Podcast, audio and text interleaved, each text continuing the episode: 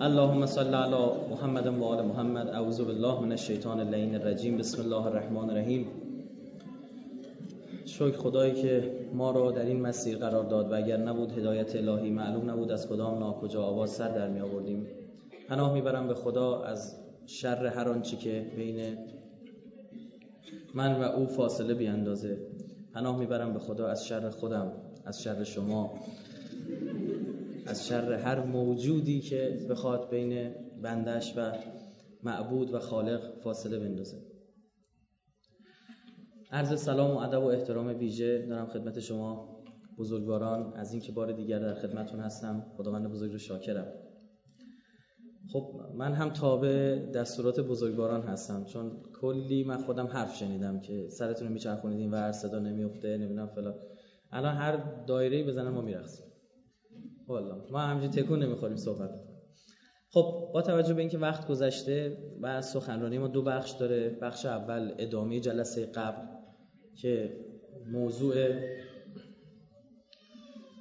و بحث زندگی و سیره امام هادی علیه السلام بود که نیمه کاره موند.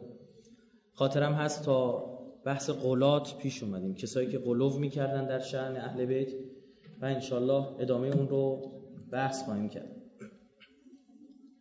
در واقع قلات افرادی بودند که اینها از اون طرف بوم افتاده بودند. یعنی چی؟ یعنی یک عده که اومدن حق اهل بیت رو غصب کردند اینها به یک سمت. یک عده هم اومدن چیکار کردن یک عده هم از این طرف بوم افتادن. یعنی اهل بیت رو تا حد خدایی بالا بردن. که اون افرادی که قاعدتا با حکومت در ارتباط بودن با سیستم خلافت عباسی و اونها سبب شدن که این اتفاق بیفته رو من اسمهاشون هم بردم فتنهایی که کردن و احکامی که تغییر دادن تا حدی که بعضشون زنا رو هم جایز دانش به قولی دانستن و بسیاری از احکام رو برداشتن. اینا فتنه هایی بود که قبل از این هم افتاده بوده. در واقع اینا دنبال پلیسیزه کردن تشیع بودن. اون تا موفق نشدن به خاطر اینکه این طرف ماجرا این جریان و آنچه با عنوان تشیع می‌خوانیم رهبرانی داشت و صحاب داشت و محکم ایستادن اجازه ندادن. نامه های حضرت امام هادی رو عرض کردیم که نوشته بودن و اعلام براعت کرده بودن از این افرادی که غلات بودن و خودشون رو حتی وکیل حضرت هم جا می‌زدن. یکی از فتنه هایی که تو اون بره اتفاق افتاد و من خیلی نگرانم که در کشور خودمون در حال دوباره وقوعه واکنش نشان دادم اما بعضی از احمق ها به جای اینکه بیان از این نتیجه بگیرن اومدن شروع کردن به لجن پراکنی و مقاله نوشتن. خب من اینو عرض بکنم تا نکته رو بیشتر باز بکنم. فتنه خلق قرآن بود. دو تا گرایش وجود داشت اون زمان. یه عده معتزله بودن اینا عقل گرا بودن و قرآن رو مخلوق و حادث می‌دونستن. اصطلاح فلسفیش. حادث می‌دونستن. مخلوق خداست. توی انسان هم مخلوقی آن درخت هم مخلوقه قرآن هم مخلوقه. عده دیگر اشاعره بودن که می‌گفتن قرآن قدیمه. از اینجوری بخوایم خیلی راحت بگیم از قدیم بوده ابتدایی نداره دنبالش نگرد. مثل خود خداست. چرا؟ چون کلام خداست مثل خود خداست. این بحث این که قرآن حادثه یا قدیمه حالا چه دردی بر تو دوا می‌کنه؟ تو رو به قرآن عمل بکن. ببینید اصلا بحث مبناش انحرافی بود. مبناش انحرافی بود و ضربه زد. کار به جایی می‌رسه که کشت و کشتارهایی صورت می‌گیره. تو سیستم گزینش حکومتی تبدیل میشه به یک گزاره. آیا این فرد معتزل است یا از اشاعره است؟ استخدامش بکنیم یا نکنیم؟ تا این حد کار پیش میره. حالا مثالهایش رو می‌زنم. بحث از کی شروع شد؟ از اواخر حکومت بنی امیه. یعنی اوایل قرن دوم هجری جعد ابن درهم معلم مروان ابن محمد آخرین پیام آخرین خلیفه اموی که بهش می‌گفتن مروان همار و این همار به معنی اون بدی که ما داریم نیست. اینجا معنی خوبی داشت یعنی کسی که مثل همار تو جنگ میجنگید. میشه جونش. بله. اون این فکر رو از ابان ابن سمعان گرفته بود. ابان هم این فکر رو این تفکر رو از تالوت ابن اعصم گرفته بود که یهودی بود. مثلا مبنای اشاعه این مطلب برمیگشت به یهودی. ما با اینا کاری نداریم. خدا شاده هر کاری من می‌کنم کاری نداشته باشم. هی اینا میان تو حوزه کاری من. والا هیچ کاری ندارم و اصلا گریزونم. هی میاد تو دایر هی دومش میفرسته زیر پای من. اعتقاد به قدیم بودن قرآن هم از مسیحیت اومده بود. چون مسیحی ها حضرت مسیح رو کلمت الله می‌دونستن یه لیوان آب لطف بر من بیارن. کلمت الله می‌دونستن و خود مسیح خدا بود. پس کلام خدا خود خدا بود. نه دارید می‌شد قدیمه. کار به جای می‌رسه در زمان معمون بخشنامه میشه. به اسحاق ابن ابراهیم به حاکم بغداد. خوب دقت بفرمایید. که اشاعره متهم به این هستند که اثر گرفته از مسیحیتن و شاخه ای از مسیحیت تو جهان اسلامن. چرا؟ چون خود معمود معتزله بود. و قرآن مخلوقه قرآن حادثه قدیم نیست. معمون یه آدم روشنفکر بود. اهل مناظره مباحثه شعر ادب نمی‌دونم خدمت شما عرض بکنم که فلسفه علاقه داشت به این مباحث. مناظره معمون با چل تن از بزرگان اهل سنت تو تاریخ نقل شده. هر چهل نفر رو محکوم می‌کنه. در اثبات ولایت امام علی. اصلا عجیبه با ببین بعد خودش میشه قاتل امام زمان خودش. اینا نکته است نکته است. یعنی طرف می‌دانست اینها حقند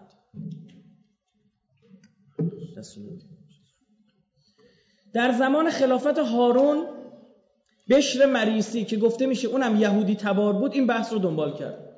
باز شما می‌بینید تو این طرف جریان تو قدیم بودن قرآن هم می‌بینید چیه؟ باز با یک یهودی وسط.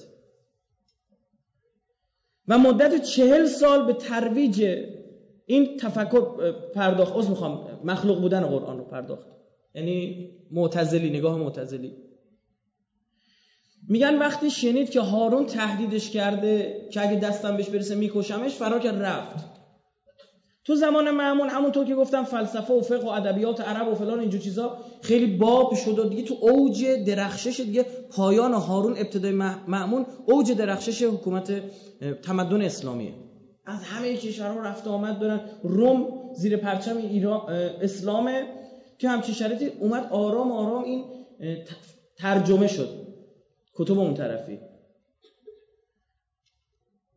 خود معمون چون به اعتزالی ها گرایش داد گرایش داشت اینو کرد مبنا و قانون اساسی حکومت عباسی که قرآن مخلوق مثل بقیه چیزا.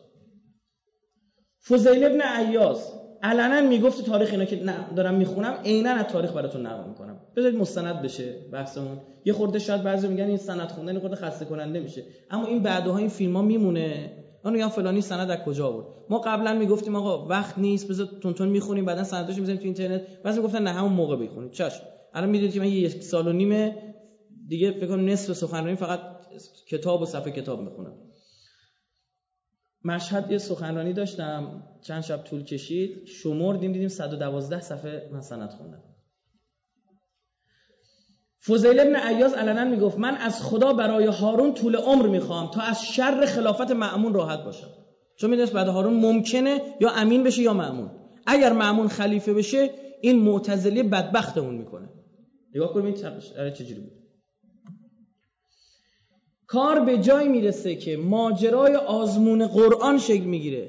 تفتیش عقاید و انکیزیسیون. چیکار می‌کردن؟ یه جلسات عمدن ترتیب می‌دادن. ببینن کی گرایش اشاعره داره و قرآن رو قدیم می‌دونه. فقط کافی بود تشخیص بدن تا از حکومت اخراج بشه. یعنی این قدیم فتنه چی شد؟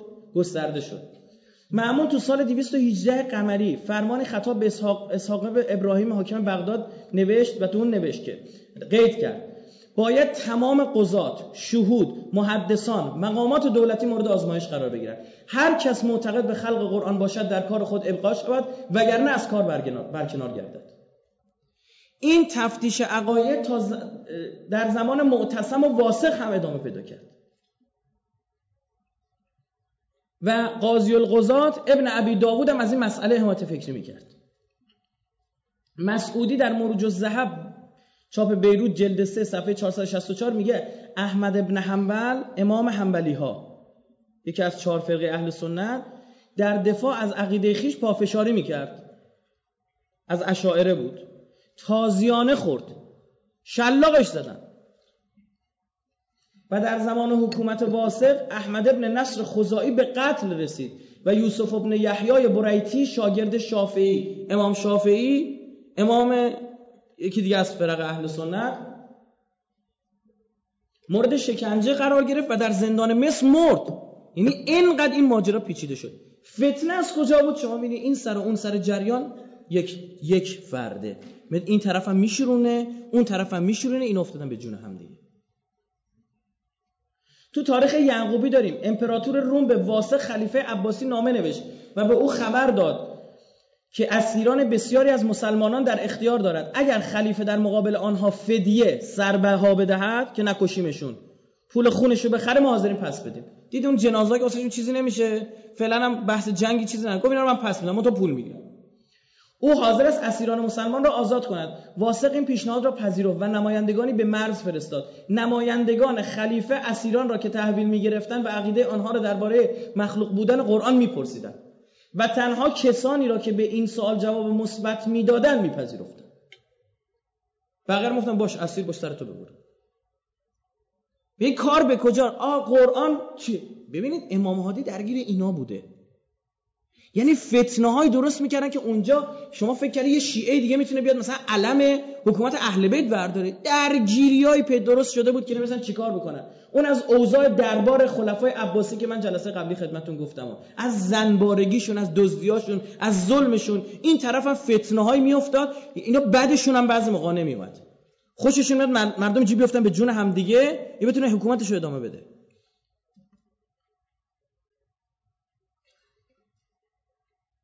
توی همچین شرایطی انقدر اوضاع سخت میشه از زمان معمون و از زمان امام رضا این فتنه جدی میشه. تا زمان امام هادی می‌کشه و بعدش هم ادامه داره. همین الان تو کشور خودم سر همین بحث هنوز که بالاخره قرآن حادثه یا قدیمه آقا چه دردی تو دوام می‌کنه؟ اصلا سوال این مشکل داره به نظر من. برو بشه قرآن بخونش عمل بکن.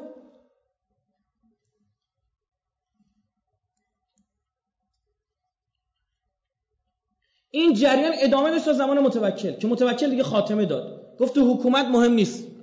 همه دو, دو طرفی باشن. چون دیگه داره حکومتشو می‌زنه زمین. ریان ابن سلط به محضر امام رضا عرضه کرد نظر شما درباره قرآن چیست؟ ها ببینید نظر اهل بیت چی بوده. فرمود قرآن کلام خداست همین. در این باره بیش از این بحث نکن. که گمراه میشه.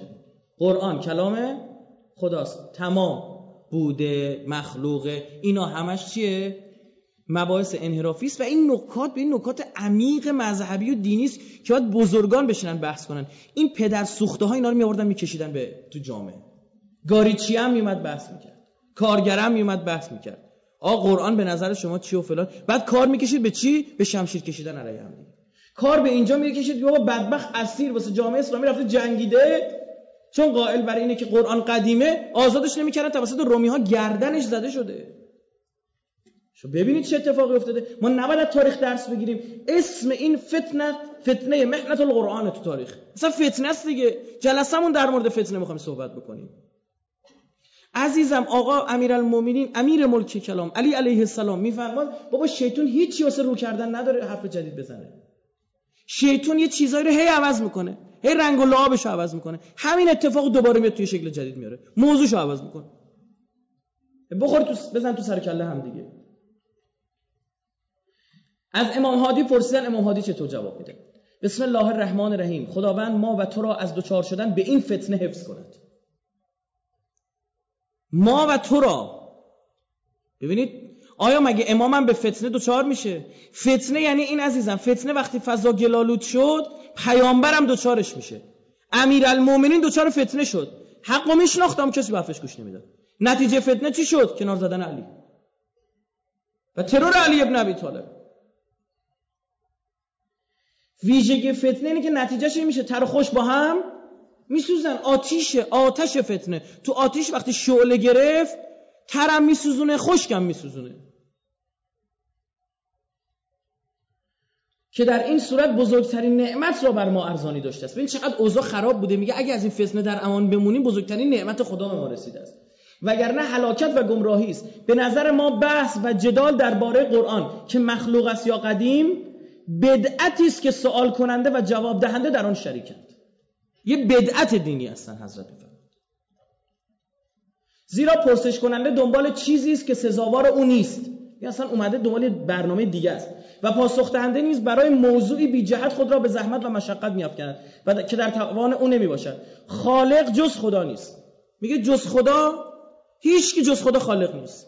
خالق جز خدا نیست و به جز او همه مخلوقند. قرآن نیست کلام خداست. از پیش خود اسمی برای آن قرار مده که از گمراهان خواهی گشت. خداوند ما و تو را از مصادیق سخن خود قرار دهد که میفرماید متقیان کسانی هستند که در نهان از خدای خیش میترسند و از روز جزا بیمناکن اصلا که متقیان یعنی با تقواها باید تو نهج بلاغه خونده باشی. یعنی چی؟ امیرالمومنین میگه فقط با تقوا از فتنه جون سالم به در می‌برن بقیه قاطی می‌کنه کسی که تقوا داره. این عبارت همین خطبه 183 هفته چی حالا تو ادامه میگه. همین الان هم تو کشور ما همین داستان دارن درست می‌کنن. دعوایی بین فلسفی ها و مکتبی مکتب تفکیکی ها جریان چیه؟ آقا دعوای فلسفی آقا فلسفه خوب عرفان بده نمی‌دونم چیه و ما باید سراغ کی بریم. اگه فلسفه بده نمی‌دونم. از این حرفا. من خودم من خودم نه یک حب خاصی به فلسفی ها دارم نه از مکتب تفکیکی ها خیلی دفاع می‌کنم. مخلص اهل بیت هم هستم. یه جایی رو فلسفه رو زبان و وسیله می‌دونم برای رسیدن برای فهم یه سری چیزا و رسیدن به یکی سری مطالب. این م... اینو تو سخنرانی بارها گفتم خب؟ و ببینید اینا چه خواهند کرد. آقا پشت سر اینا جریانات مخفی هن. پشت سر جریان اینا پشت سر اینا جریانات مشکوکن آدمایی هستن پول می‌گیرن بیان تو سایت سایت نظر بذارن. اصلا یه مقاله در مورد اینا می‌خوره 500 تا نظر میاد زیرش. این بحث من مخلصتونم هستم. برید بشینید تو حوزه بزنید تو سر کله همدیگه برید بشینید تو دانشگاه بزنید تو سر کله همدیگه همونجا چیکارش بکنید؟ حلش بکنید. این بحث علمیه که اینم بهتون بگم حل شدنی هم نیست. من بهتون بگم. چون اصلا فلسفی ها مناظره اینا نشستن گوش دادن. فلسفیه با یه زبان بحث می‌کنه تفکیکی با یه زبان دیگه جواب میده. اصلا زبون هم دیگر اصلا ادعای فلسفی اینه که میگن تفکیک زبان ما رو نمی‌فهمن اصلا. من خودم با دکتر سوزنچی دکتر فلسفه داره. شاهرود با هم سخنران یک هیئت بودیم. همین محرم. داشتیم برمیگشتیم. فکر کنم از چهار ساعت را سه ساعت دروغ نگفته باشم سه ساعت حداقل ما در مورد فلسفه بحث کردیم. صحبت کردیم. من اون روز اونجا فهمیدم که چقدر مطالب در مورد فلسفه است که من یکی نمی‌دونم. درست بعد وقت من بیام اظهار نظر بکنم. آقا اینه. ببینید من الان نگفتم نه این طرفی هم چی؟ نه اون طرفی. میگه تو فتنه آقا امیرالمومنین میگه. میگه مثل شطور دو ساله باش. نه ازش می‌تونن شیر بدوشن نه می‌تونن بار برش ببر خب الان من نمیگم. نه شدم که برای اینا بر حق باشه. کاری ندارم. می‌خوام بگم اگر می‌بینید که واکنشی نشون نمیدم به خاطر اینکه میگم من نوعی سوادشو چی؟ ندارم. من بعد فلسفه رو بشناسم بعد دارم فوش بدم. آقا چطور فلسفه بعد وقتی از توش امام خمینی اومده بیرون؟ علامه طباطبایی اومده بیرون. آی قاضی اومده بیرون. الان مفسر بزرگ جهان تشیع الان آیت الله جوادی آمولی خب ایشون فلسفه گراست خب من اینو بذارم کنار. نه همه اینا بد بودن. تو راست می‌گفتی. من یکی من یادم پژوهشگرم. من مثلا یه چیزی دوزاری بیفته. متوجه چی عرض می‌کنم دیگه؟ این فتنه است. اینا این کار اونقدر ادامه خواهند داد این جریانو و دست خارجی ها پشت سرشه. دست خارجی ها پشت سرشه. یهویی این که یه فایل صوتی مال ده سال طرف ده سال پیش طرف الان یهویی رو بشه این طبیعی نیست. اینکه یه فیلمی که سخنرانی که یک نفر در مورد یک بحثی گفته حالا چی بوده قبل و بعدش زده بشه یهویی رو بشه این طبیعی نیست. اینا پشت سرشن نتیجهش هم چی میشه؟ دینی های ما میفتن به جون هم چون این یک بحث تمام دینی است. و اون هم بعد کار به کجا می‌رسه؟ شروع می‌کنن به تکفیر کردن. الان من خبر دارم در برخی از مدارس برخی از علما رو دارن تکفیر و لعن می‌کنن. خبر دارم. صدا برام ضبط کردن آوردن. به مسئولینم اسم مدرسهش هم گفتم. کدوم شهر کدوم مدرسه کدوم حوزه کدوم عالم ما داره الان لعن میشه بعد آخر جلساتش. انتقالم دادم. این فتنه در بیابید ازتون سواری نگیرن آخر و زمان فتنه همین عزیزم یه بار تکرار شده تو تاریخ. برای چی می‌خوای گول بخوری؟ صدی هم به من فوش بدید تو سایتاتون من کوتاه نمیام. اگه فکر کنید ما با فوش خوردنم نه جواب مزخرفاتتون رو میدم. یه برای خنده میگم که رویتون احمقی بلند شده رفته توی یه سایت نوشته رائفی پور ابجدش میشه 900 عثمان ابن انبسم میشه 900 عثمان ابن انبس سفیانیه بر رائفی پور سفیانی. حالا رائفی پور ابجدش میشه 840 خورده والا علی اکبر رائفی پور میشه 849 چند اون نمی‌دونم چی اب... نوشته نه برای باید عین رو با حمزه یکی بگیری. بعد پ هم کلا حذف بکنید. آخه یک نفر بیاری اینجوری ابجد اصلا ابجدش شد یکی. خب؟ حالا بیا من ابجد اسم تو هم حساب بکنم.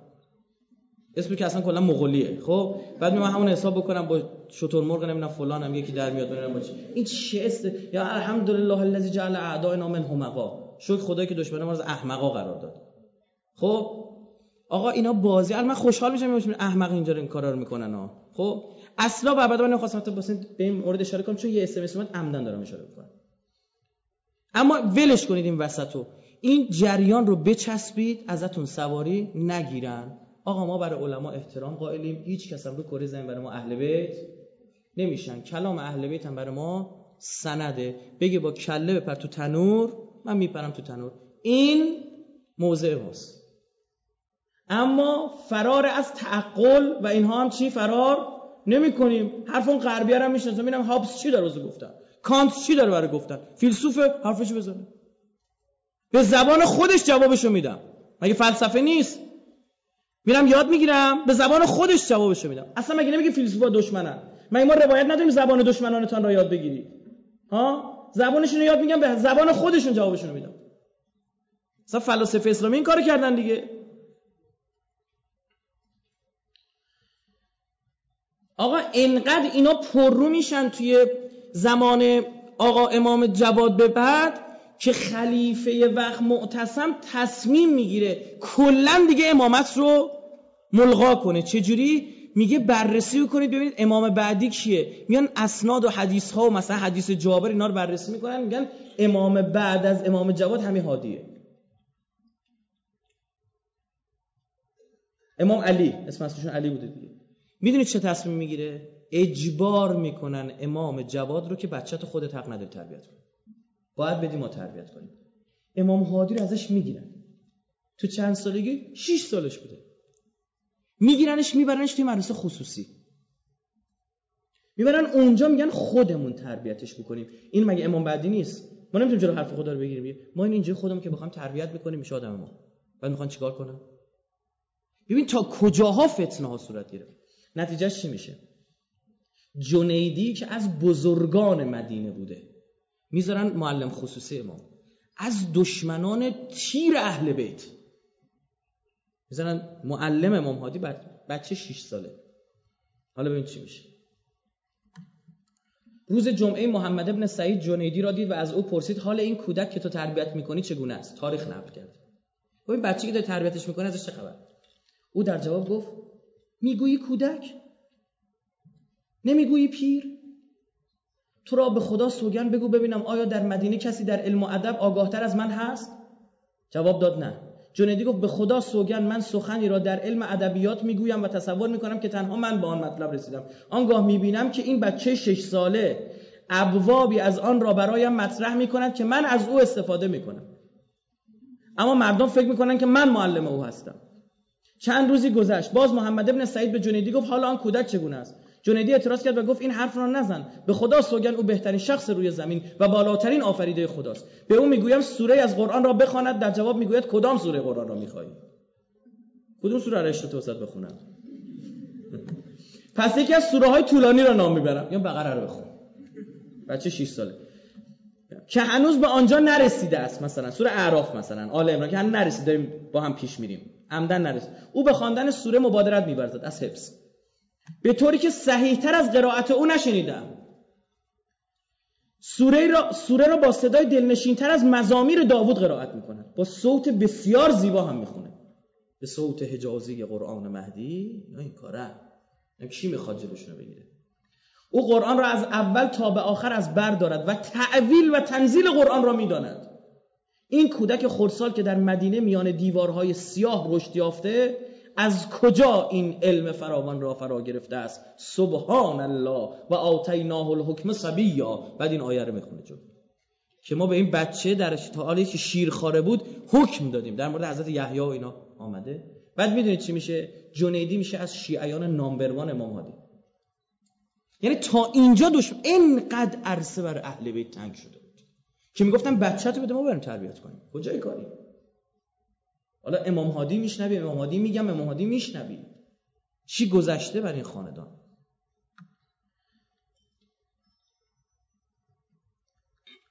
خب جلسات قبل ما اینو بحث کرده بودیم که چطور آقای امام هادی رو آوردن. بعد حالا می‌خوام بحث بکنیم چطور در مدینه رشد پیدا کرد چه اثراتی بود چه جور تحت نظر بود.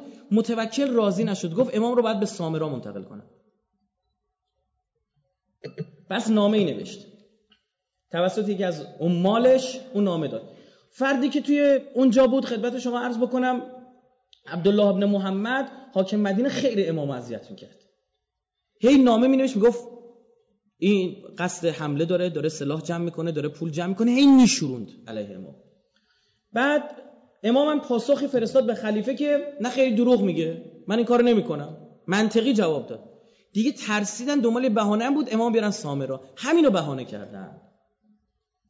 نام اینجوری نوشته شد. به نام خدا. پس از حمد و ثنای خداوند امیرالمومنین شما را خوب می‌شناسد. یکی از عمالش نوشته. شخص بزرگواری و نسبت شخص شخصیت بزرگواری و نسبت و قرابت شما را با رسول خدا رعایت می‌کند. به امام هادی نوشته. میگه خلیفه یعنی متوکل. و تنها هدف او جلب رضایت و خوشنودی خداوند و شماست. اکنون دستور دادن که طبق درخواست شما فرمانده جنگ و امام جمعه شهر عبدالله ابن محمد که مرتکب خلاف اهانت به شما شده است برکنار و به جای او محمد ابن فضل منصوب شود. او دستور دارد در برابر امر شما مطیع بوده. در تکریم و تعظیم شما نهایت سعی و کوشش را به عمل آورد تا بدان وسیله به خدا و رسول او و امیرالمومنین تقرب جوید. امیرالمومنین مشتاق دیدار شماست تا تجدید عهدی صورت گیرد. امیرالمومنین مشتاق دیدار شماست. اگر مایل به زیارت خلیفه باشید و به آن علاقه دارید می توانید به اتفاق خانواده و دوستان و علاقمندان حرکت کنید. گفت زن و بچه هم جمع کنید بیاید برنامه سفر به اختیار خودتان است. هر جا خواستید توقف نمایید. در صورت تمایل خدمتگزار خلیفه یحیی بن حرثمه ملازم رکاب شما خواهد بود و به خدمتگزاری شما مفتخر خواهد شد. زیرا شما نزد ما محترمید و ما شدیدا به شما علاقمندیم و سلام علیکم و رحمت الله و برکاته. امام در پاسخ فرمود به خدا سوگند من را با اکراه به سامر را می‌برند. اینا اداه بازیه عملیات روانی شما شکل نامه رو نخونید. هر جو دوست داری وایستا. اصل ماجرا اینو به زور منو داری می‌بری. میگه هر جو دوست داری توقف کن. انگار به طرف بگم به زور باید بیای مشهد. حالا دوست داری با هواپیما بیای می‌خوای با قطار بیا ما تو اصلش مشکل داریم. خانه در از میگه طرف خانه از پایبست ویران از خواجه در فکر طرح ایوان. ما بیخ بنیانش مشکل داریم. تو معلول اون علت داری؟ بحث می‌کنی سرش. یحیی ابن حرسمه که مأموریت داره امام رو به زور ببره اگر نشد نقل کرده تو تاریخ ماجرای خیلی جالبی میگه وارد مدینه شدم به سراغ منزل علی رفتم امام هادی پس از ورود به خانه او و آگاه شدن مردم مدینه از جریان جلب او این لو میده که اصلا جریان جلب بود. منتها نمی‌خواستیم مردم بشورن. استراب و ناراحتی عجیبی در شهر به وجود اومد و چنان فریاد و شیون برآوردند مردم شروع کردن زار زار اشقه تو سر کلهشون که می‌خوان ببرن. اینم می‌خوان ببرن به سوی که دیگه شهید کنن. نباید بذارید که تا آن روز مانند آن را ندیده بودم. ابتدا با قسم و سوگند تلاش کردم که آنها را آرام سازم. گفتم هیچ قصد سوی در کار نیست و من مأمور اذیت و آزار او نیستم. آنگاه مشغول بازدید و جستجوی خانه و اساسی آن حضرت شدم. گشته ببینم چی یاد تو در اتاق مخصوص او جز تعدادی قرآن و کتاب دعا چیز دیگری نیافتم. چند نفر مأمور او را از منزل خارج کردند و خود خود خدمتگذاری او را از منزل تا شهر سامرا عهدهدار گشتم. در بین راه دچار تشدیدگی شدیدی شدیم. به گونه‌ای که در معرض هلاکت قرار گرفتیم. پس از مدتی به دشت سرسبزی رسیدیم که درختها و نهرهای بسیاری در آن بود. بدون آنکه کسی کسی را در آن اطراف آن ببینیم. خود و مرکبهایمان را سیراب و تا عصر استراحت کردیم. بعد هر قدر می توانستیم آب برداشتیم و به راه افتادیم. اینو مروج الذهب جلد دو صفحه 573 داره نقل می‌کنه. تاریخ داره نقل می‌کنه. روایت نیست. اهل سنت داره نقل می‌کنه. پس از اینکه مقداری از آنجا دور شدیم متوجه شدیم یکی از همراهان ما کوزه نقره‌ای خود را جا گذاشته است. برگرده میارزه بیاره. فوری بازگشتیم ولی وقتی به آنجا رسیدیم چیزی جز بیابانی خشک و بی آب و علف ندیدیم. یه اثری از اون چشمه ها اون رودها اون درختان نبود. کوزه را یافته و به سوی کاروان برگشتیم. ولی با کسی هم از آنچه دیده بودیم چیزی نگفتیم و سخنی نگفتیم. هنگامی که خدمت امام رسیدیم به آنکه چیزی بگوید با تبسمی فقط از کوزه پرسید. کوزتون چطور بود؟ تصرف امام دیگه. همدن یه کار می‌کنن کوزه رو جا بذارن. بعد برگردن. این حجت بر این آدم داشته تعریف که تو به این کیو داری می‌بری؟ حواست هست. با تبسمی فقط از کوزه پرسید. و من گفتم که آن را یافتم. ابن جوزی هم نقل کرده. پس از ورود به بغداد ابتدا ابتداعا با اسحاق ابن ابراهیم طاهری فرماندار بغداد روبرو شدم. و به من گفت یحیی این آقا فرزند پیامبر است. اگر متوکل را در کشتن او تحریک و ترغیب نمایی بدان که خونخواه و دشمن تو رسول خدا خواهد بود. اینقدر عادی بود این احمقای خلفا می‌رفتن میشوروندن و میکشتن. عادی بود یه وقت نری فتنه کنی ها. بس که حسادت تو اینا بود. نمی‌تونستن ببینن بزرگواری یه نفر. تو دلبرو بودن اهل بیت.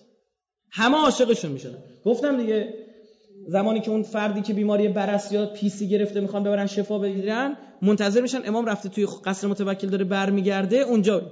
وقتی داره میره میگه امام فقط به یال اسبش نگاه می‌کرد. وقتی رفت همه بلند شدن براش. ای از ناسبیان بودن. اونا گفتن ما واسه چی پایین بلند شدیم؟ مگه مثلا کیه مثلا؟ حالا جدش میشه پیغمبر. خودت چی داری از این حرفا؟ میگه من برگشتم گفتم که شما به اختیار خودتون نیست. بلندتون می‌کنن. گفتش نه الان برگرده ببینم کی می‌خواد منو بلند کنه. میگه امام دوباره برگشت و همشون دوباره بلند شده بهش گفتن همونی کیه اینا این همین یه بنده خدایی بودی که از این بچه ها تعریف می‌کرد از یکی از اقلیت ها می‌گفت یه سفر پژوهشی پیش آمد ما رفتیم مشهد. بعد میگه ما می‌رفتیم زیارت کلی مسخره می‌کرد. کلی مسخره ها اینا چیان؟ بت پرستی نمی‌دونم فلانی؟ به همانی؟ بعد میگه گفتم بیا بریم اون تو. من نمیام. گفتم با بیا برو کاشی کاریاشو ببین. انقدر قشنگه. آینه کاریاشو ببین. میگه آخر قبول کرد. میگه اومدیم تو شروع کرد از اول که ما واسه اذن دخول. آ برای چی دست می‌ذاره سینه؟ مثلا کی؟ مثلا ما خداست فلان. بابا این ادا احترام یعنی چی؟ بعد اذن دخول داریم می‌گیریم. از خدا اجازه می‌گیریم از اهل بیت از پیامبر اجازه می‌گیریم بریم. میگه امری از دخول مخولم نخون. میگه اومد تو چرخی چشش افتاد به ذریع آقا امام رضا میگه صاف دستش رفت سینش. خب میگه سوال بهش دادم گفتم ها حالا چطور عقبی بعد می‌گفت خدا شاهده موقع برگشتن زمینم بوسید شیعه نشد شیعه نشد. فکر نکنید میگه تا آخرم دیگه در مورد این مطلب با ما صحبت تمایلی نداشت صحبت دیدید خمیشن زمینم میبوسن پابوس به قولی پابوسی می‌کنن. میگم زمینم خم شد بوسید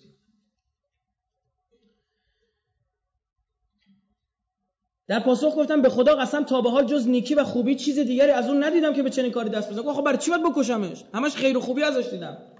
آنگاه به سوی سامرا حرکت کردم و پس از ورود به شهر سامرا جریان را برای وصیف ترکی نقل کردم. از بزرگان ترکی بود که گفتم اینا اومدن آرام آرام خلافت عباسی رو گرفتن. اصلا خلیفه عباسی عامل اینا بود. می‌زدن تو گوش خلیفه می‌گفتن اینو بگو. نقل کردم. اون نیز به من گفت اگر یک موثر او کم شود مسئول آن تو خواهی بود. از سخنان اسحاق ابن ابراهیم و وصیف ترکی تعجب کردم و پس از ورود به دربار و دیدار با متوکل گزارش سفر را به اطلاع او رسوندم. دیدم متوکل نیز برای او احترام بسیاری قائل است. زمانی که امام رو وارد سامر را کردن عمدن یک حرکت دیپلماتیک انجام داد متوکل. یه کاروان سرای بود واسه یتیما بود واسه بدبخت بیچاره ها بود واسه گدایان و مستمندان بود. خان و سعالیک. عمدن حضرت برد اونجا. چند روز اسکانش داد که غرور حضرت رو بشکنه. مثلا به زعم خودش. توی جریانات دیپلماتیک دیگه وقتی نفر که خارج دعوت می‌کنی نحوه دست دادن مهمه. کدام هتل اسکان پیدا بکنه؟ اینا همش مهمه. یعنی اینجوری شروع از رو شمشیر رو بس این ملعون. و شدیدن امام تحت نظر بود. یعنی تمام کوچه ها جاسوس داشت. از اون گدایی که میشه به قول از اون کفاشی از اون سبزی فروشی همه جاسوس بودن. تمام رفت های امام زیر نظر بود. ظاهرا آزاد بود. یعنی پلیسی وای نستاده با شمشیری چه می‌دونم مثلا دم در. اما تماما زیر نظر. فقط کافی بود یه بار یه نفر دو بار حرکت بکنه اونجا. اونو میگرفتنش. یزداد طبیب مسیحی با اشاره به انتقال اجباری امام به سامرا می‌گفت اگر شخصی علم غیب می‌داند تنها اوست. او را به اینجا آوردن تا از گرایش مردم به سوی جلوگیری کنند زیرا با وجود وی حکومت خود را در خطر می‌بینند. مسیحیه اینا دادش در میومده چندین بار شبانه مسلحانه ریختن تو خونه امام کتبسته ما برداشتن بردن. همینطوری سر زده. مواردشی مواردش هم نقل کرده. که همین متوکل ملعون بود مریض شد یه دومل چرکی تو پاش در اومد و حضرت گفتش که گلاب و بقولی پشکل گوسفند ماته کنید بذارید روی زخم این که بهشون برخورده اما خوب شد. مادر متوکل نزد کرده بود که اگه خوب بشه مقدار پول بده. بعد از اون جریان خودش دیده واسه چی خوب شده ها. دستور داد ریختن تو خونه اهل متوکل وقتی خوب شد چند روزی از این حادثه گذشت دشمنان اهل بیت به قصد سخنچینی به متوکل گفتن. ابوالحسن علیه السلام مال و سلاح بسیاری تدارک دیده و به فکر خروج است قیام. متوکل باور کرد و به سعید حاجب امر نمود که شبانه و بیخبر به خانه آن حضرت بروند و هر مال و سلاحی که دیدن بیاورند. نصف شب سعید حاجب با جمعی به خانه امام هادی ریختند و چون تاریک بود راه را گم کردن ما متحیر بودن که مونده بودن رو دیوار گیر کرده بودن هوا تاریک بود. ناگهان آن حضرت صدا زد ای سعید صبر کن تا چراغ بیاورم. و خود خود حضرت راهنمایی کرد. گفت وایس اونجا چراغ آورو آروم آروم این پله بیا پایین. سعید دید حضرت لباس پشمی پوشیده و روی حصیری مشغول نماز است. نصف شب ریخته بود مثلا ساعت دو نصف شب که مثلا تو خواب دستگیر کنن. طرف آماده نه. میگه دیدیم داره نماز شب می‌خونه حضرت فرمود بگرد و تفحص کن. سعید گشت و در تاقچه کیسه دید به مهر مادر متوکل. مهر شده بود. سعید آن را نزد متوکل آورد و او در مورد آن کیسه از مادرش سوال کرد. گفت هنگام بیماری تو من به حضرت متوسل شده و برای تو نزد کرده بودم. متوکل نیست کیسه ای اضافه کرد و نزد آن حضرت فرستاد و عذرخواهی کرد. حضرت هم دیدی مادر متوکل پول فرستاده بود؟ دست نزده بود. باز یه بار دیگه میگه ماموران به خانه امام هادی ریختن ولی چیزی در نیافتن. هیچی پیدا نکردن. فقط مشاهده کردن که امام در اتاقی در بسته بر روی سنگ ریزه ها و شنهایی نشسته رو اندازی از پشم روی خود انداخته و مشغول تلاوت قرآن است. آنها او را با همان حالت دستگیر کردن و نظم متوکل بردن و گفتن چیزی در خانهش نیافتیم و او را در حال قرائت قرآن رو به قبله دیدیم. بعد تو چه مجلسی بردن امام هادی در حالی وارد مجلس متوکل شد که جام شراب در دست متوکل بود. همین داشت عرق می‌خورد. ببین کیا قصب کردن خلافت. حق کیه کیا اومدن سر کار؟ داشت عرق می‌خورد. چشم او به امام هادی افتاد. امام را در کنار خود نشاند و جام شرابی را که به دست داشت به امام تعارف کرد. گفت تو هم بنوش. امام فرمود سوگند به خدا هرگز گوشت و خونم با شراب آمیخته نشده و نخواهد شد. از من درگذر. متوکل که چون این دید به امام هادی گفت پس برایم شعری بخوان. گفت بزم ما رو با یه شعری پس یکی میخونده یکی می‌زده یکی میرقصیده عرقم داشتن میخوردن مثلا. گفت حالا که اینجوری نی عرق نمی‌خوری؟ نعوذ بالله پناه بر خدا. یه شعری بخون. بزم ما رو گرم کن. امام پاسخ داد من کم شعر می‌خوانم. ببین اینا لسان صدقن. حضرت نفهمود من کم شعر بلدم. من کم شعر می‌خوانم. متوکل اصرار کرد. گفت راهی نداری جز اینکه شعر بخوانی داد گفت باید الان اینجا برای ما یه شعر بخونی از اون گفت باش. عربیشو میگذرم وقت نداریم به جلسه بعدمون هم باید برسیم. تو همین جلسه یه فیلمی بود می‌گفت دو فیلم با یک بلیت. اینو حکایت اینجاست. دو, دو تا سخنرانی با یک جلسه. حضرت هادی علیه السلام اشعاری را با این مضمون بیان فرمودند. فارسیشو براتون می‌خونم. پادشاهان بر فراز قله کوها عمر خیش را سپری کردند در حالی که نگهبانان نیرومند از آنان حراست می‌کردند. اما قله های بلند سودی برای آنها نداشت و بعد از دورانی که با عزت سپری کردند از دژها و قلعه های محکم خیش به پایین کشیده شدند و در گودالهایی جای داده شدند. و چه بدمکانی است قبرهای آنان! پس از مرگ آنان کسی رو به آنان فریاد برآورد که کجاست آن دستبندها و تاجها و زیورالات؟ کجاست چهره هایی که در ناز و نعمت بودند و در برابر آنان پرده های رنگارنگ آویخته می‌شد؟ در این هنگام قبر از طرف آنان با زبان گویا چنین گفت که کرمهای زیر خاک بر آن چهره های ناز پرورده راه می‌روند. زمان درازی آنان خوردند و نوشیدند و امروز خود خوراک و طعمه کرمها خواهند شد. اینه که گفت میگن تاریخ نقل کرده رنگش پرید جام شراب از دستش افتاد شروع که از زار زار اش ریختن. اینه که مست می‌کنن تعادل احساسی ندارن. یا میخندن یا زیر گوشه شروع می‌کنن گریه کردن. ما شب بود. خیلی وقت پیش. 15 سال پیش بود. ساعت یک و نصف شب با یکی از اقواممون داشتیم میادیم سمت خونه. یادیم سر یکی از همین میدونا یه پسری وسط واسطه داره داد و بیداد می‌کنه. این ما رو دید اومد جلو ما وایستاد face to face من دماغش به دماغ من نزدیک بخوره. چهار انگوش فاصله. گفت داد زد دستش اینجوری گفت آ همچین فریاد زد بوی الکل اصلا متوجه شد بعد این فامیل ما گفت بیا کنار. اومد اینجوری وایستاد تو صورت این دو برابر اون صدا. همون شکلی یه داد زد تو صورت این. بعد اینم رفت کنار لبه جدول نشست. شروع کرد گریه کرد. خیلی جالب بود برای من. ثبت شده تو ذهنم. آره اینجوری هم دیگه. شروع کرد زد زد زیر گریه. اینجوری برخورد بود. بابا فکر کن تو رو خدا حقشو بگیری توهین هایی بکنی بعد بیا اینجوری بیاریش. ببین خیلی دردآوره. نمی‌فهمی. بعد سرت بیاد یه نفر حق تو بخوره مثلا خونه تو به زور بگیره. بعد بیاره تو همون خونه بگه این کاری که من میگم انجام بده. بعد تو با صبوری حرفا رو گوش کنی اونجایی که خلاف دین نیست با منطق رفتار بکنی اونجایی که خلاف دینه تصمیم درست بگیری که اهل بیت هیچگاه دین رو زیر سوال نگذاشتن. و نه زیر پا نداشتن عجیب کینه برداشته متوکل از حضرت. عجیب سر همین اتفاقات. یعنی هی فکر می‌کرد میمدن زیراب می‌زنن رو ما یه برنامه میریخت باز دوباره اینجوری زایه می‌شد. هر جوری بود اصلا زمانی که حضرت به سامر را آوردن خوبه بدونید بعد از اون خان و سعالیک حضرت رو چند روز زندانی کرد.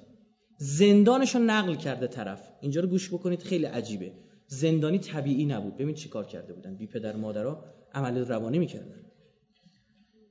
سقر ابن عبی دلف می‌گوید حالا شاید من اشتباه بخونم چون عربی شو دارم بخونم.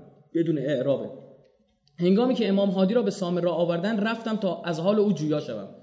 زرافی دربان متوکل مرا دید و دستور داد وارد شوم. وارد شدم. پرسید برای چه کار آمدی؟ گفتم خیر است. گفت بنشین. نشستم. ولی حراسان شدم و سخت در اندیشه فرو رفتم و با خود گفتم اشتباه کردم. گفتم من چی کار داری؟ من چی بگم به دربونه متوکل؟ میره پدر منو میره در میره اشتباه کردن که به چنین کار خطرناکی اقدام کردم و برای دیدار امام آمدم زرافی که کار مردم را انجام داد و آنها را مرخص کرد و چون خلوت شد گفت چه کاری داری و برای چه آمدی؟ گفتم برای کار خیری. گفت گویا آمده حال مولای خود را جویا شوی. گفتم مولای من کیست؟ مولای من خلیفه است. من متوکل مولای من. گفت ساکت شو. خفه شو. خفه شو مولای تو بر حق است. گفت همون مولایی که داری آدم بر حقیه. منم می‌دونم. نترس که من نیز بر اعتقاد تو هستم.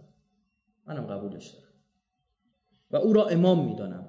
من خدا را سپاس گفتم. آنگاه گفت آیا می‌خوای او را ببینی؟ گفتم آری گفت قدری بنشین تا نامرسان بیرون رود. چون وی بیرون رفت با اشاره به من به غلامش گفت این را به اتاق آن به اتاقکی که آن علوی در آن زندانیست ببر. امام هادی اون علوی اونجا زندانی ببر و او را واگذار و برگرد. چون به خدمت امام رسیدم حضرت رو دیدم روی حسیری نشسته صحنه رو تصور کنید. روی حسیری نشسته و در برابرش قبری کندند. یعنی توی تاریک یه حسیر انداختن یه قبر رو زمین کندن که ببین حضرت آورده سامرا اول برده تو خان و سعالیک تو کاروانسرای گداها بعد آورده تو اینجا زندانی کرده چند روز یه قبری هم کندن جلو حضرت. چند روز اونجا بوده چند مدت. که این قبر رو ببینه یعنی چی؟ یعنی بخواد جلوی علیه ما بشوری پایان کار چیه؟ اینه. این واسه کی این کارو می‌کنه؟ سلام کردم. فرمود بنشید نشستم. پرسید برای چه آمدی؟ عرض کردم آمدم از حال شما خبری بگیرم. در این هنگام بر قبر نظر کردم و گریستم. خیلی دردم اومد دیگه. خیلی دردم اومد.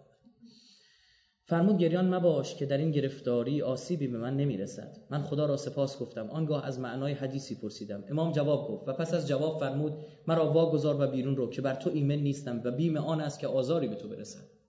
نگران شیعش هم بوده. گفت بلای سرت نیارم برو.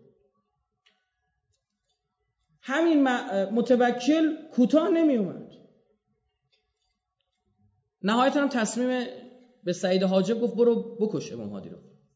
که حضرت گفت به خدا قسم نمی‌تونم چین کاری بکنه دو روز دیگه خودش کشته شده. و همین اتفاق هم افتاد و خودش به درک واسط شد. حالا جریان اونم میگم چجوری کشته شد. اما این ماجرایی که نقل کردم از یه طرف خشونت و شدت عمل متوکل رو میرسونه. از سوی دیگر میزان نفوذ امام تو مهره های حکومتی. امام از اینا استفاده می‌کرد. زمانی که شیعیان به زندان میافتادن اینا بودن بهشون کمک می‌کردن. اینا مطلب میرسوندن. بعضا فراری می‌دادن. ما در تاریخ موارد متعدد داریم که علویایی که تو زندان میافتادن فرار می‌کردن. کسایی بودن یعنی امام شبکه نفوذ درست کرده بود. وقتی بوغا رو گفتم وقتی اومد باش به ترکی صحبت کرد و اون اتفاق افتاد طرف اومد پای مرکب امامو میگه بوسیدن. اومد بود فرمانده لشکر خلیفه بود. گفت این کیه؟ این پیغمبره؟ که ابو هاشم جعفری کوفی میگه بابا گفتم نه این بچه پیغمبره. یعنی اینجوری آخرم دیگه گفت من باید بکشمش دیگه. هیچی هم دستشون نبودا هیچ سندی هم نداشتن. اما گفت من باید بکشمش. ماجرایی من توی اون جلسه نقل کردم یه خورده سنگین بود اما بالاخره باید گفت دیگه. یه شب همین متوکل لعنت الله علیه. این چه جونوری بوده خدا وکیل. دلغکش عباده رو بهش می‌گفت این کچل بود. گفت کلاتو بردار. یه متکا میذاش زیر شکمش. دست یکم میومد دست اینو می‌گرفت. می‌برد بالا اینا هم عرق میخوردن و دست می‌زدن می زنا میرقصیدن. چی می‌گفت؟ میگفتش که من کنت مولا فهازا علیون مولا. او دست اینو می‌گرفت و می‌گفت حضرت رسول در وصف امیرالمومنین فرمود هازا منزوع من الشرک. او از شرک بریده است و بتین من العلم. در وصف علی ابن ابی طالب علیه السلام. و پر از علم است. اینا میمدن مسخره می‌کردن می‌گفتن انزع و بتینه انزع. توی زبان عربی کسی میگن که پیشانی بلند داره. خب؟ بتین یعنی کسی که یه مقدار شکم داره خیلی کم. اینا می‌گفتن انزع البتینه بوده پس علی. به اون اصلا یه معنی دیگه داشته خب؟ اینا می‌گفتن انزع البتین به معنی جسمی می‌گرفتن. بعد میومدن ادا در می آورد یه دلغک حرامزاده ای بعد اینا میخندیدن عشق می‌کردن.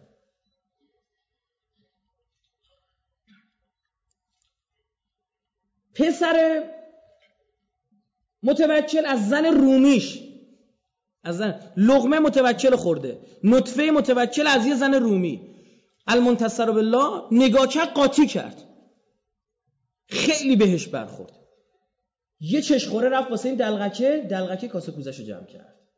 بعد متوکل مسعود گفت چه مرگته؟ چرا دیگه ادا در نمیاره کم بخندیم؟ ادا علی و پیغمبر در بخندیم. این کی نشسته؟ جا علی ابن ابی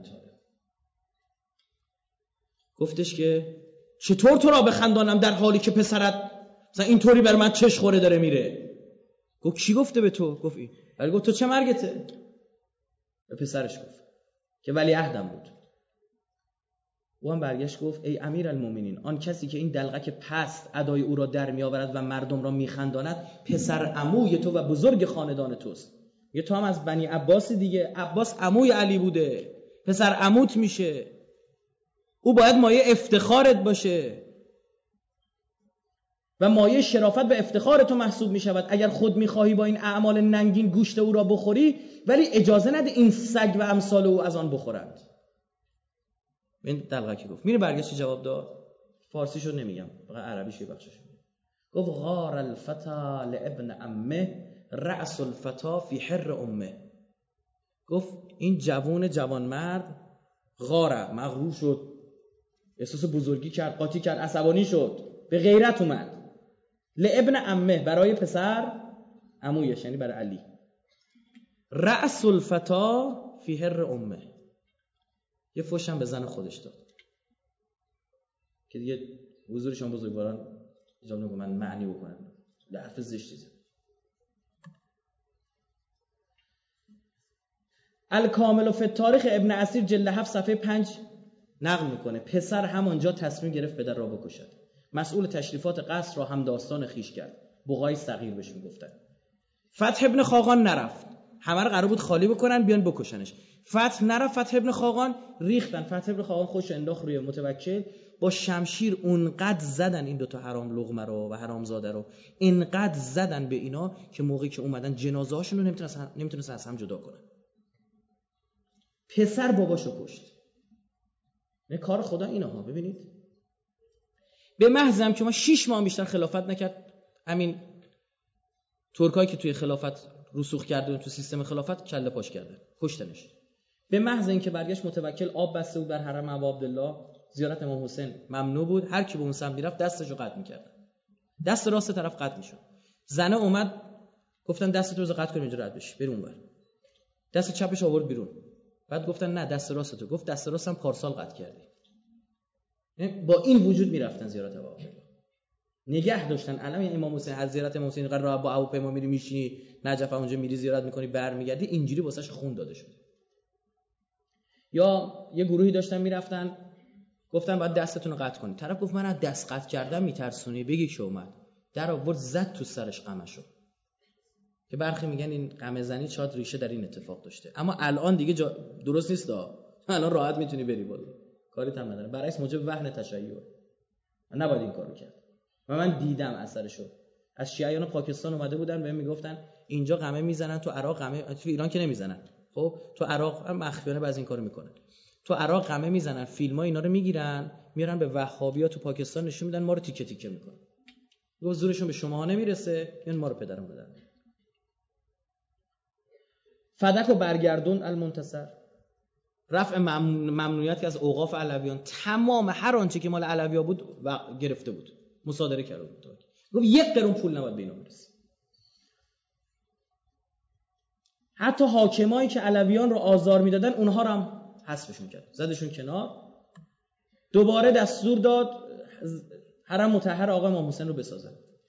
اما شش ماه بیشتر نیاورد بعد از اون مستعین خلیفه شد همون آش و همون کاسه که این یکی اصلا شعر در وصفش سرودن خلیفتون فی قفس بین الوسیف والبقا یقول ما قال له کما یقول الببغا میگه این خلیفه که تو قفسه بین وسیف و بقا دوتاشون هم ترک بودن.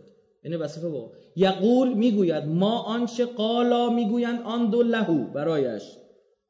کما یقول الببغا همونطور که توتی میگه. یعنی اینقدر اوضاع بیرون. بعد اونم که معز اشتباه نکنم میاد سر کار و دیگه شهادت امامه. اما تو دوره معتصم حکومت ترک ها انقدر گسترش پیدا کرد که اصلا یا حاکم های شهرها رو از ترک ها گذاشتن. مثلا اشناس شد حاکم بغداد و اینا اونجوری که دوست داشتن. اینا هم مثلا جاهز ببینید در دیوانش در مورد اینا اینو میگه. میگه اینها کمترین آشنایی با زمامداری و حکومت نداشتن و از مسائل سیاسی و اقتصادی سر در نمی آوردن و زندگی و اخلاق آنان یکسره بر اساس بادیه نشینی شکل گرفته بود و دست از عادات و خوی جاهلی و بدوی خود بر نداشته بودند. جاهز آنان را چنین ترسیم کرد. در ادامه اینجوری ترسیم می‌کنه. ترکان چادرنشین صحرازی چاروادار بادیه نشینان عجم به شمار می‌روند. یعنی غیر عربن.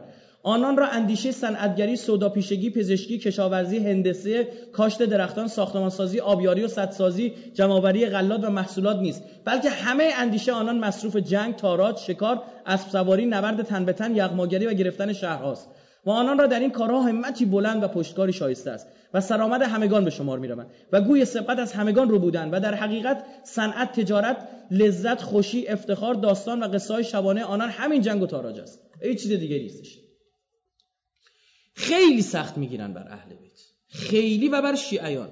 که اوجش گفتیم در زمان متوکل همینجوری ادامه پیدا می‌کنه. ما الان متوکل مرده اما من یک فلش بکی می‌زنم از اوضاع شیعیان براتون و علوی ها کسایی که اهل بیت قبول داشتن براتون می‌خونم. اینا هم همش نقل شده تو کتب تاریخی اهل سنت. متوکل سال 236 که دستور میده بارگاه متحر آقا عبدالله خراب کنه. یعنی به قبر امام شهید هم رحم نمی‌کردن چه برسه به امام زنده؟ فکر کن با امام هادی چیکار می‌کرده طرف؟ هیچ مسلمانی تو تاریخ نقل شده هیچ یک از مسلمانان حاضر به تخریب قبر امام حسین نشد. دستور داد می‌گفت خراب کنید. هیچ کدوم خراب نکردن.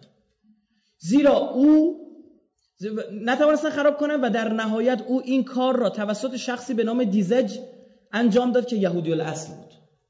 گفت داد یه یهودی خراب کرد قبر موسی گفت هیچ کدوم. مثل چی دیگه؟ مثل سندی ابن شاهاک قاتل امام موسی کاظم علیه السلام. سم برای چهار پنج نفر فرستاد پس دادن. گفتم ما کیو بکشیم؟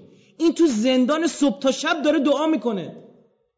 اصلا با کسی کاری نداره. ما نمی‌تونیم. آخر داد به سند ابن شاهاک یهودی رفت کش من میگم کاری ندارم میان تو حوزه کاری من. والله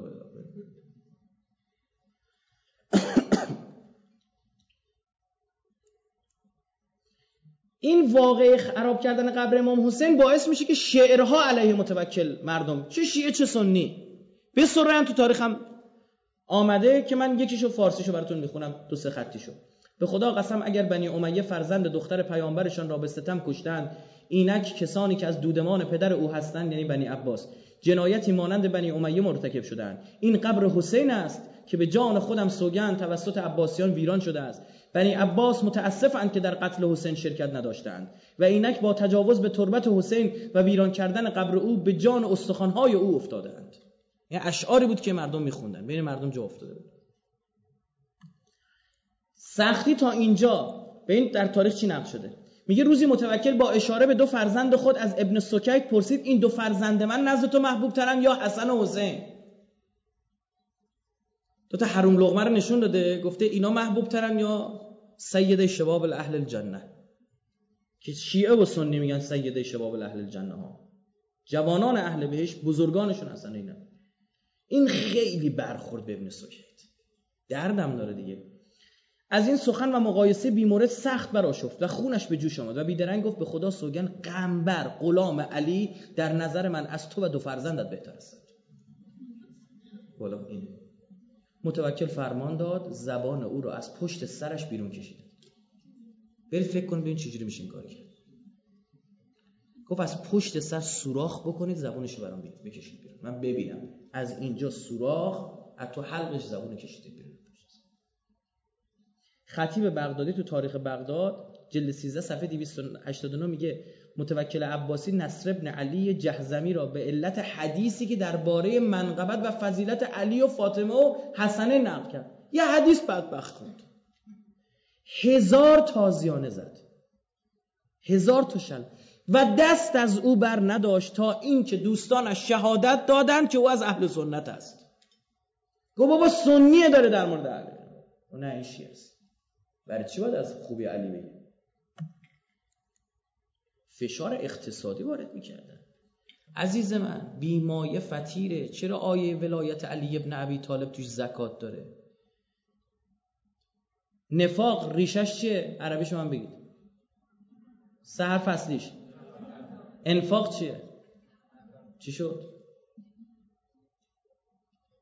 باید دقت کردید من به شما میگم. کسی که انفاق نمی‌کنه منافقه. اصلا بذار رک بهتون بگم. فدک گرفته شد از علی که نتونه دوباره زکات بده. بعد از جریان قصب ماجرای سقیفه و قصب فدک مواردی تو تاریخ نقل شده در داور میگه امیرالمومنین اونقدر تنگ دست شده بود که شب گشنه میخوابیدن اصلا کون و مکان مال ایناست. اصل حق مال ایناست. برای چی فتح گرفتن؟ در طول تاریخ هی پس می‌دادن هی می‌گرفتن. دیدید دیگه المنتظر پس داد و بعدش دوباره گرفت. نمی‌دادن. اینو پولدار نشه. آقا بیمایه فتیره انقلاب خودمون. ای بازاری ها نمیدن پشت سر حوزه. طرف می‌دونید دیگه اون شرکت بیمه قبول نمی‌کرد امام خمینی با هواپیما بیاد. می‌گفت می‌زنه شاه اینو با موشک. یک نفر از جیب پول داد. هواپیما رو کنترات به قولی اجاره کرد. در بس گرفت چارتر کرد گفت اینم پول بیمش. یک نفر. یعنی ببین عزیزم به امام زمان نمی‌شود رسید با چسبیدن به دنیا. نمیشه. نمیشه. اصلا دو مسیر متفاوت. دو راه متفاوت. و در جهت مخالف هم قرار داره. انفاق و زکات از اصول اساسی تشیعه اینو بدون بابت پولی که خدا بهت داده بازخواست خواهی شد. چهار تا چیز خدا می‌پرسه دو تاش عمر و پولت. مهمه. میگه پولتو خرج چی کردی؟ بعد بگی من بهت دادم. و بیچارن اون کسایی که پول دارن. به خدا هر چی پولدارتر بدبختتر اون دنیا اون دنیا. ما داریم که فقرا وقت اوضاع مایه دارا رو می‌بینن میگن الحمدلله که ما, فقیر بودیم. وقتی می‌بینی چجوری دارن قرون قرونش بازخواست می‌کنن. آقا رسول الله نفری ده درهم داد به چهار تا از صحابیش. گفت برید خرجش کنید حالشو ببرید. فردا اومدن. گفت بیاد اینجا سپرشو در آورد تو آفتاب برعکس گذاشت رو زمین. یعنی به سمت برآمدگیش.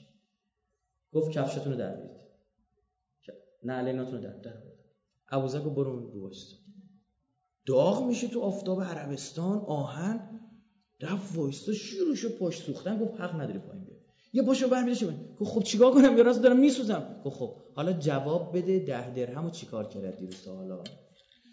یه درهمش نون خریدم دو درهمش دادم بزنم سه درهمش فلان کردم دو درهمش بخشیدم. پاش حسابی سوخت اومد پایین. همینطوری پرسید. نوبت به سلمان رسید. نقل شده. رفت سلمان واسه رو سپه گفت چیکار کردی؟ گفت به محض اینکه گرفتم دادم به فقیر. عزیزم رونده باش. رونده باش. تو این دستت نگه داشتی ریختی. یه خدا بده. یه بابا جون بر کجا بریزم؟ یه پر پره که. کجا بریزم؟ ردش کن باید بهت بدم. من ارحم الراحمینم. میگه فیضاعفه من دو برابر می‌کنم مضاعف بهت میدم. میگه حکایت این پولا که در راه خدا خرج می‌کنی حکایت هرس کردن درخته میوهش بیشتر میشه. در ظاهر داری پولت میریزه. چند درصدمون زکاتمون رو میدیم؟ خمسمون رو میدیم خدا وکیل دو در بازی در بیاریم که خمسه رو ندیم. یه جای رفته بودم بنده خدا کلی پارچه داشت از قدیم. حتی به خانما میگم. پارچه نگه داشته بود و سالی یه بار این پارچه رو در میورد این وریشون می‌کرد. دور میذاشت اون چمدونه آقا داستان چیه؟ چی؟ این کارو می‌کنی فلان؟ آره اینجوری می‌کنم خمسش واجب نشه. آره خدا اون دنیا اینجوری اینجوری. حسابی. رو همون سپره.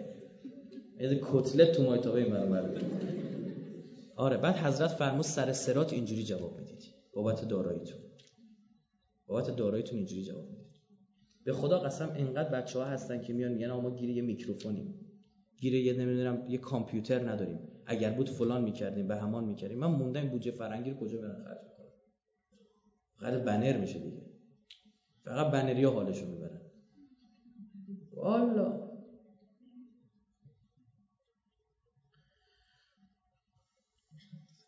براتون سه چهار تا از فشار اقتصادی ببین چه اوضاعی داری چه اوضاعی داشتی. چه جوری این علم دست تو رسیده؟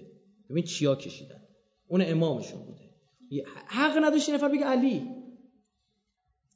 در آن زمان گروهی از بانوان علوی در مدینه حتی یک دست لباس در دست نداشتند که در آن نماز بگذارند. فقط یک پیراهن مندرس برایشان مانده بود که به هنگام نماز به نوبت از آن استفاده می‌کردند و با چرخ ریسی روزگار میگذراندند. هر گونه احسان به خاندان اهل بیت ممنوع بود. هیچ گونه پولی نباید به اهل بیت بدید متوکل دارایی علویان را که ملک فدک بود مصادره کرد. درآمد فدک اون موقع بالغ بر 24 هزار دینار بوده. یه باغ بزرگ با کلی مستقلات و فلان بود دیگه. متوکل فدک را به عبدالله ابن عمر بازیار که از هواداران او و مخالفین اهل بیت بود هبه داد. دست تو باشه دست اینا نباشه. خب بگی تو پولش مال خودت. حالش رو علویان قوانین داشته باشید. حق خرید هیچ ملکی را نداشتن خونه نباید می‌خرید. خونه نباید به اینا میفروختی. اینا فقط حق داشتن اجاره کنن. حق عبور از شهر فستات را هم نداشتن. اینا حق نداشتن از شهر فستات رد بشن. یه شهری بود که تجاری بود. و شاید بیاد همونجا یه خرید فروشی بکنه یه پولی به دست بیاره. حق اجاره اسب هم نداشتند. حق نداشتن بیش از یک غلام داشته باشن. در منازعات بین علویان و غیره قاضی معمور بود. همیشه حق را با غیر بداند. و حتی علویان حق نداشتن در دادگاه سخن بگویند. فقط باید حضور پیدا می‌کرد. هیچ حرفی حق نداشت بزن فقط حضور فیزیکی تمام شد.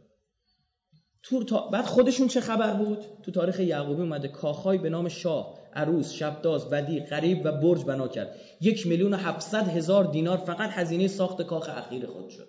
تاریخ یعقوبی جلد 3 صفحه 223 به قصر برکوا ساختمان در مورد این قصر میگه. ساختمان این قصر که از بهترین و بزرگترین قصرهای وی بود. 20 میلیون درهم هزینه برداشت. قصرهای دیگر به نامهای جعفری، ملیح، غروب، مختار و حیر برای خوشگذرانی بنا کرد. هر کدام هزار هزار هزار درهم خرج برداشت هزار هزار هزار یعنی چقدر؟ یه میلیارد. درهم خرج برداشت سیوتی میگه او چهار هزار کنیز در کاخ خود داشت که از همه آنها کام جسته بود. مسعودی میگه در هیچ زمان و هیچ عصری مانند دوران حکومت متوکل پرخرج نشد. در جریان ختن کنان پسرش معتز صورت هزینه 86 میلیون درهم شد. فقط 20 میلیون درهم شاباش بر سر افراد ریختن می‌فهمید چی دارم میگم؟ 20 میلیون درهم. و یک میلیون درهم اینا یک ترجمه فارسی خودم. به اکیپ ختنه کنان خطان دادند. یه میلیون درهم به اون اکیپ چهار پنج نفر که مدن ختنه کردن دادن. چهار هزار کرسی سلطنتی استفاده شد. صندلی واسه اون جریان ساختم واسه ختنه کنان گور به گوری. ابوبکر خارزمی نویسنده بزرگ عصر آل بویه است متوفای 383 یا 393 یه نامه نوشته خیلی جالبه. اسمش ابوبکر دیگه فامش هم خارزمی عصرش هم عصر عصر آلوی است.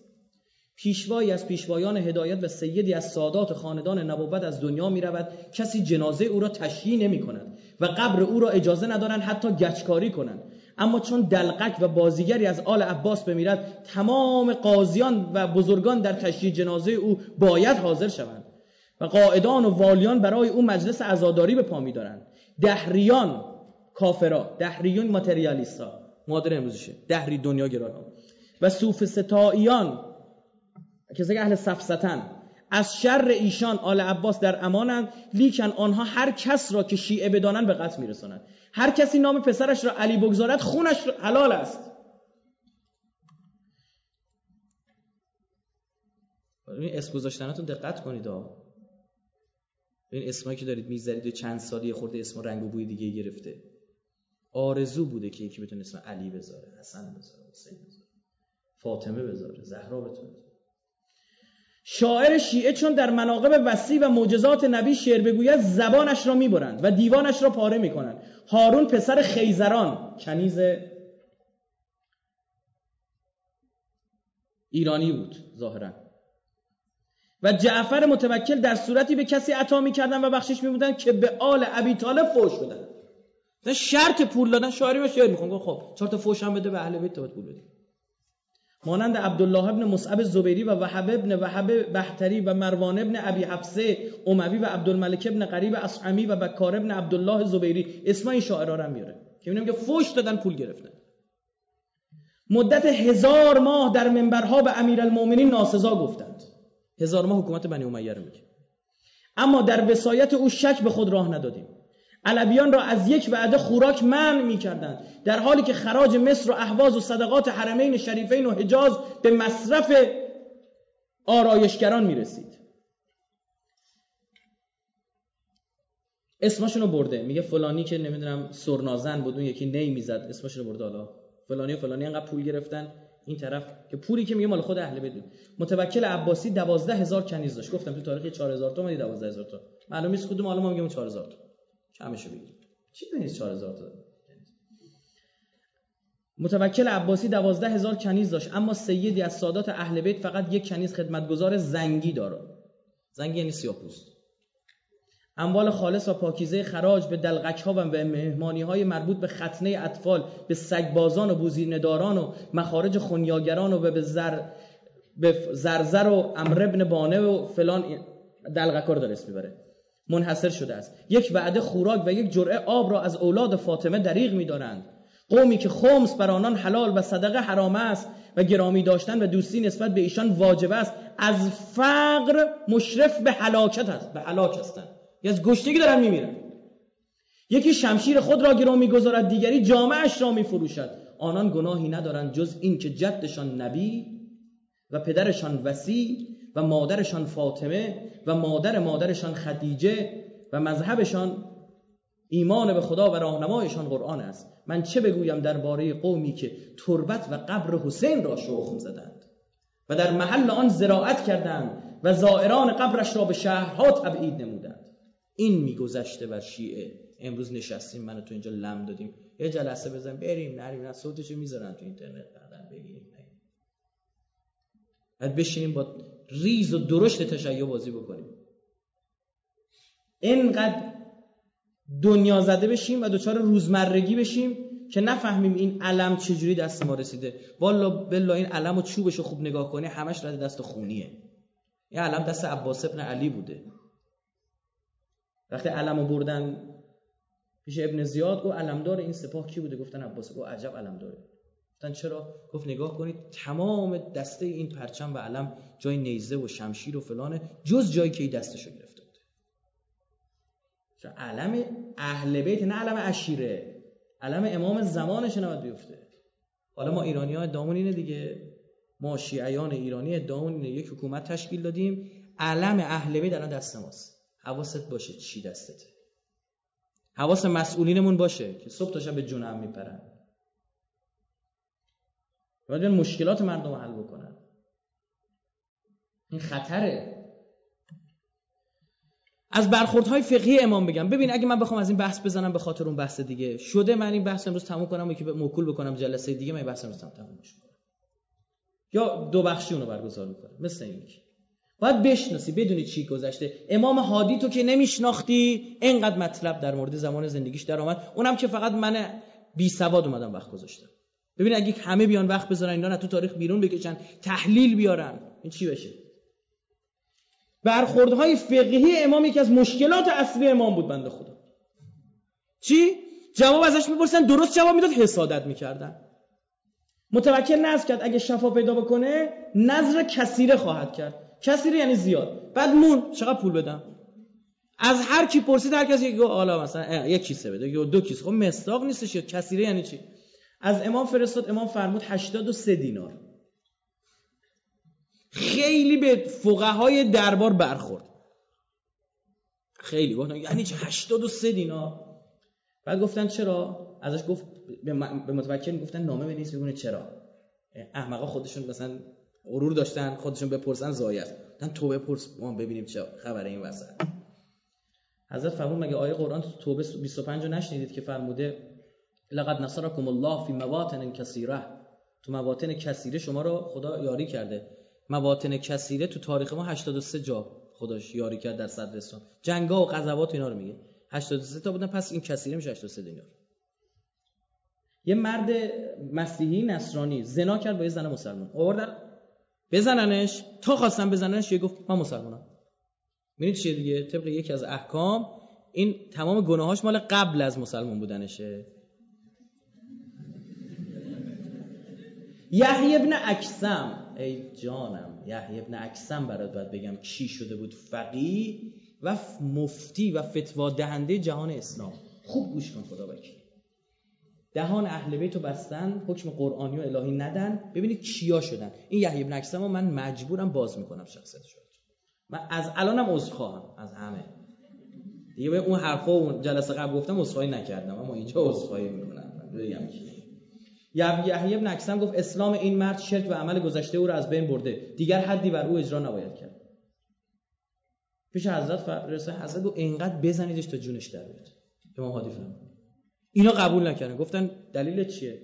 حضرت سوره مومن آیه و مومن آیه 84 85 بود پس آنگاه که شدت قهر و عقاب ما را به چشم دیدند آیه قرآنه. در آن حال گفتند ما به خدای یکتا ایمان آوردیم. وقتی شدت قهر و عتاب ما رو دیدند کافران. ما به خدا ایمان آوردیم.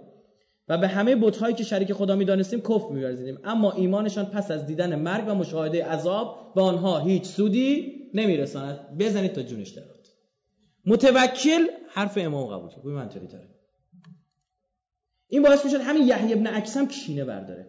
خورد می‌شد دیگه. خدا وکیل یعنی فتوا داده. یا یه بار دیگه این ملعون خلیفه یه چه بگم ندیمی داشت پیشکاری داشت. این اهل کتاب بود. به این میگم ابو نوح. خودش اسمش گشته کنیاش گشته ابو نوح. بعد اینا قاطی کردن بهشون برمیخوره و همه حسودی می‌کردن. گفتن تو برای چی به مسیحی مثلا میگه ابو نوح؟ کنیه فقط برای کیاس فقط برای مسلماناست. مسلمان می‌تونن کنیه داشته باشه. دعوا شد و درگیری. گفتش که طبق معمول فرستادن خدمت امام که جوابشو بپرسید. که این چیه؟ حضرت فقط یک جمله یکی از نغزترین فتاوای تاریخه. این چی فرستاد؟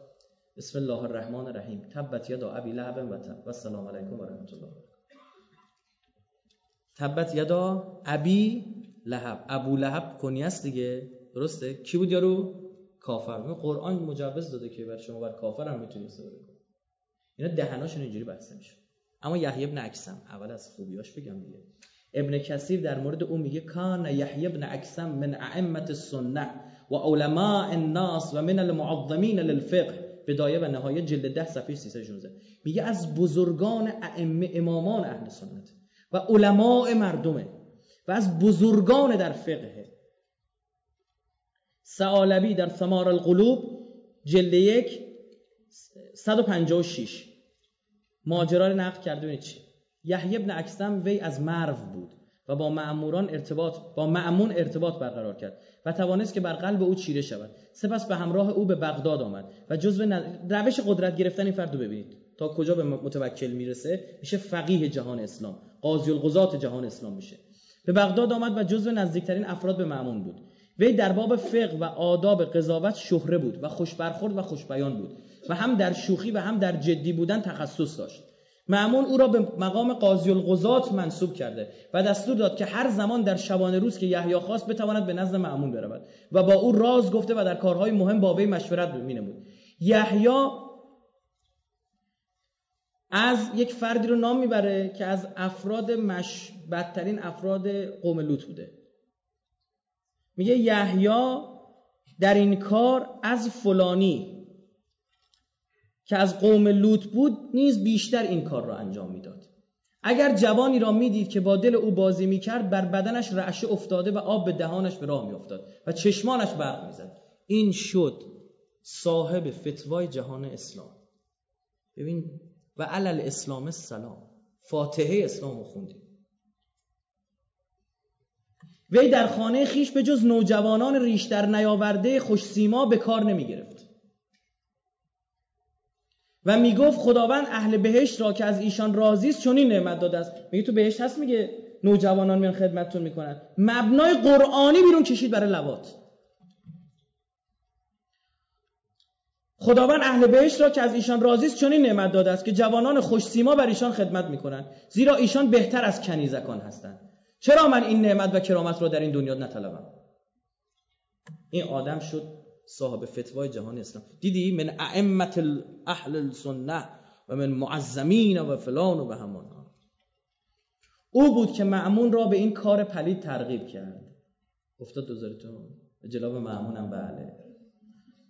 و نوجوانان را در نظر او زینت داد و در دل وی نیکی های ایشان و فضیلت های ایشان و خصوصیات ایشان را می‌گفت. و نیز می‌گفت که اینها پناه بر خود من هم اما تاره اینها شبها کار عروس می‌کنند و روزها کار سوارکاران دلاور را. و هم در خانه و هم در شکار و هم در سفر و هم در حضر و هم در شهر به کار می آیند و همین جهت معمون نیز نظر وی را پذیرفته و راه وی را در پیش گرفت. معتصم نیز به دو اختتاع کرده. اینا شدن خلیفت الله خلیفت الله اسمشون بود جانشین پیغمبر بودن رو منبر پیغمبر میشست. عزیزم جایی که صاحب فتوا رو پس بزنی این میشه مفتید جایی که ولایت اهل بیت رو پس بزنی این میشه خلیفت.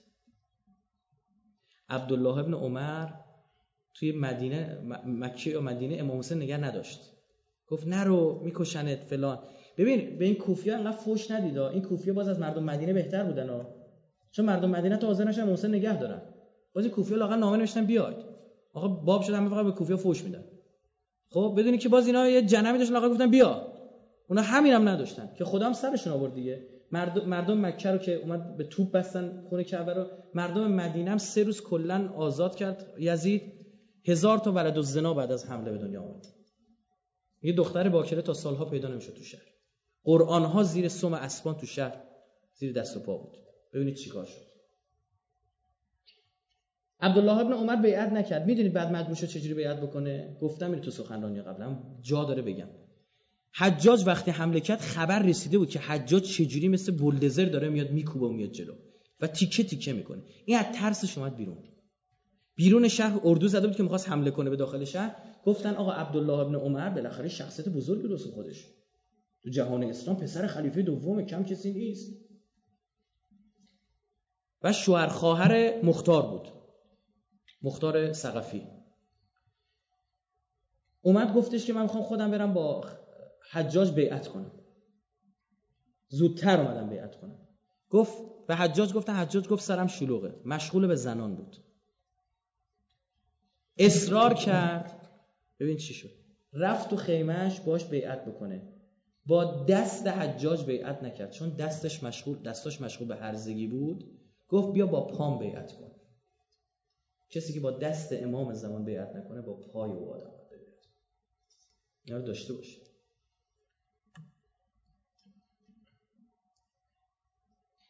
معتصم نیز به دو اقتدا کرده تا آنجا که وی به جمع به جمع کردن غلامان مشهور شد و هشت هزار نفر از این غلامان در گرد خیش داشت. خلیفه مسلمین معتصم. روزی معمون نگاهش به یحیی افتاد. در حالی که یحیی به فرزند برادر معمون نگاه می‌کرد به واسق که همین ملعون هم باز شد خلیفه. در حالی که وی جوانی بود که ریش در نیاورده بود و چشم نواز بود. پس خنده به او کرده گفت ای ابا محمد با ما کاری نداشته باش و به سراغ دیگران برو. پس پاسخ داد ای امیر مؤمنان. امیر مؤمنان. ما یه روایت هم داریم ما در مورد کسی که جز امیر المؤمنین علی خودش رو امیر مؤمنان بخونه چه ویژگی داره که نمی‌تونم بگم. روایت هست. ای امیر مؤمنان سگ نمی‌تواند با آتش طرف شود. یعنی ما با شما کار نداریم با خاندان شما خیالتون راحت باشه. روزی اسماعیل نوه ابو حنیفه شنید که یحیی از پدر بزرگش بدگویی می‌کند. ابو حنیفه امام حنفی های اهل سنت برادران اهل سنت اون چهار فرقن دیگه هم میگه نوه ابو حنیفه شنید که این یحیی داره فوش به بزرگش میده. به کی؟ به ابو حنیفه. دین نداشته که حالیشون نبود که. پس به او گفت آیا این پاداش پدر بزرگ من است که مسکرات را حلال دانست و حد را از لوات برداشت؟ تاریخ بغداد جلد 14 صفحه 196 یه شعر چند بیتی من یه بیتشو می‌خونم و معنی می‌کنم. میگه حاکمونا یرتش حاکممون رشوه می‌گیره. و قاضیونا یلوت قاضیمون لوات می‌کنه. و رأس شر ما حاکم ما رشوه می‌گیرد و قاضی ما لوات می‌کند. بدترین بدی ها آن است که از رؤسا باشه درد اونجاست که اینو از بزرگان باشد. تاریخ بغداد جلد 14 صفحه 196 تاریخ مدینه دمشق جلد 64 صفحه 81 و 82 المنتظم جلد 11 صفحه 319 شذرات الذهب جلد 2 صفحه 41 محاضرات الادبا جلد 1 صفحه 249 که میگه قاضی یر الحد فی زنا میگه قاضی که در زنا حد جاری می‌کند. اما در مورد لواط کردن اشکالی نمی‌بینه. میگه شما غیر قضاوت. قاضی القضات بود دیگه. میوردن طرف می‌گفتن لواط کرده. میگفتش که یه ایرادی نداره. زنا رو حد جاری می‌کنه لواط کاری نداره.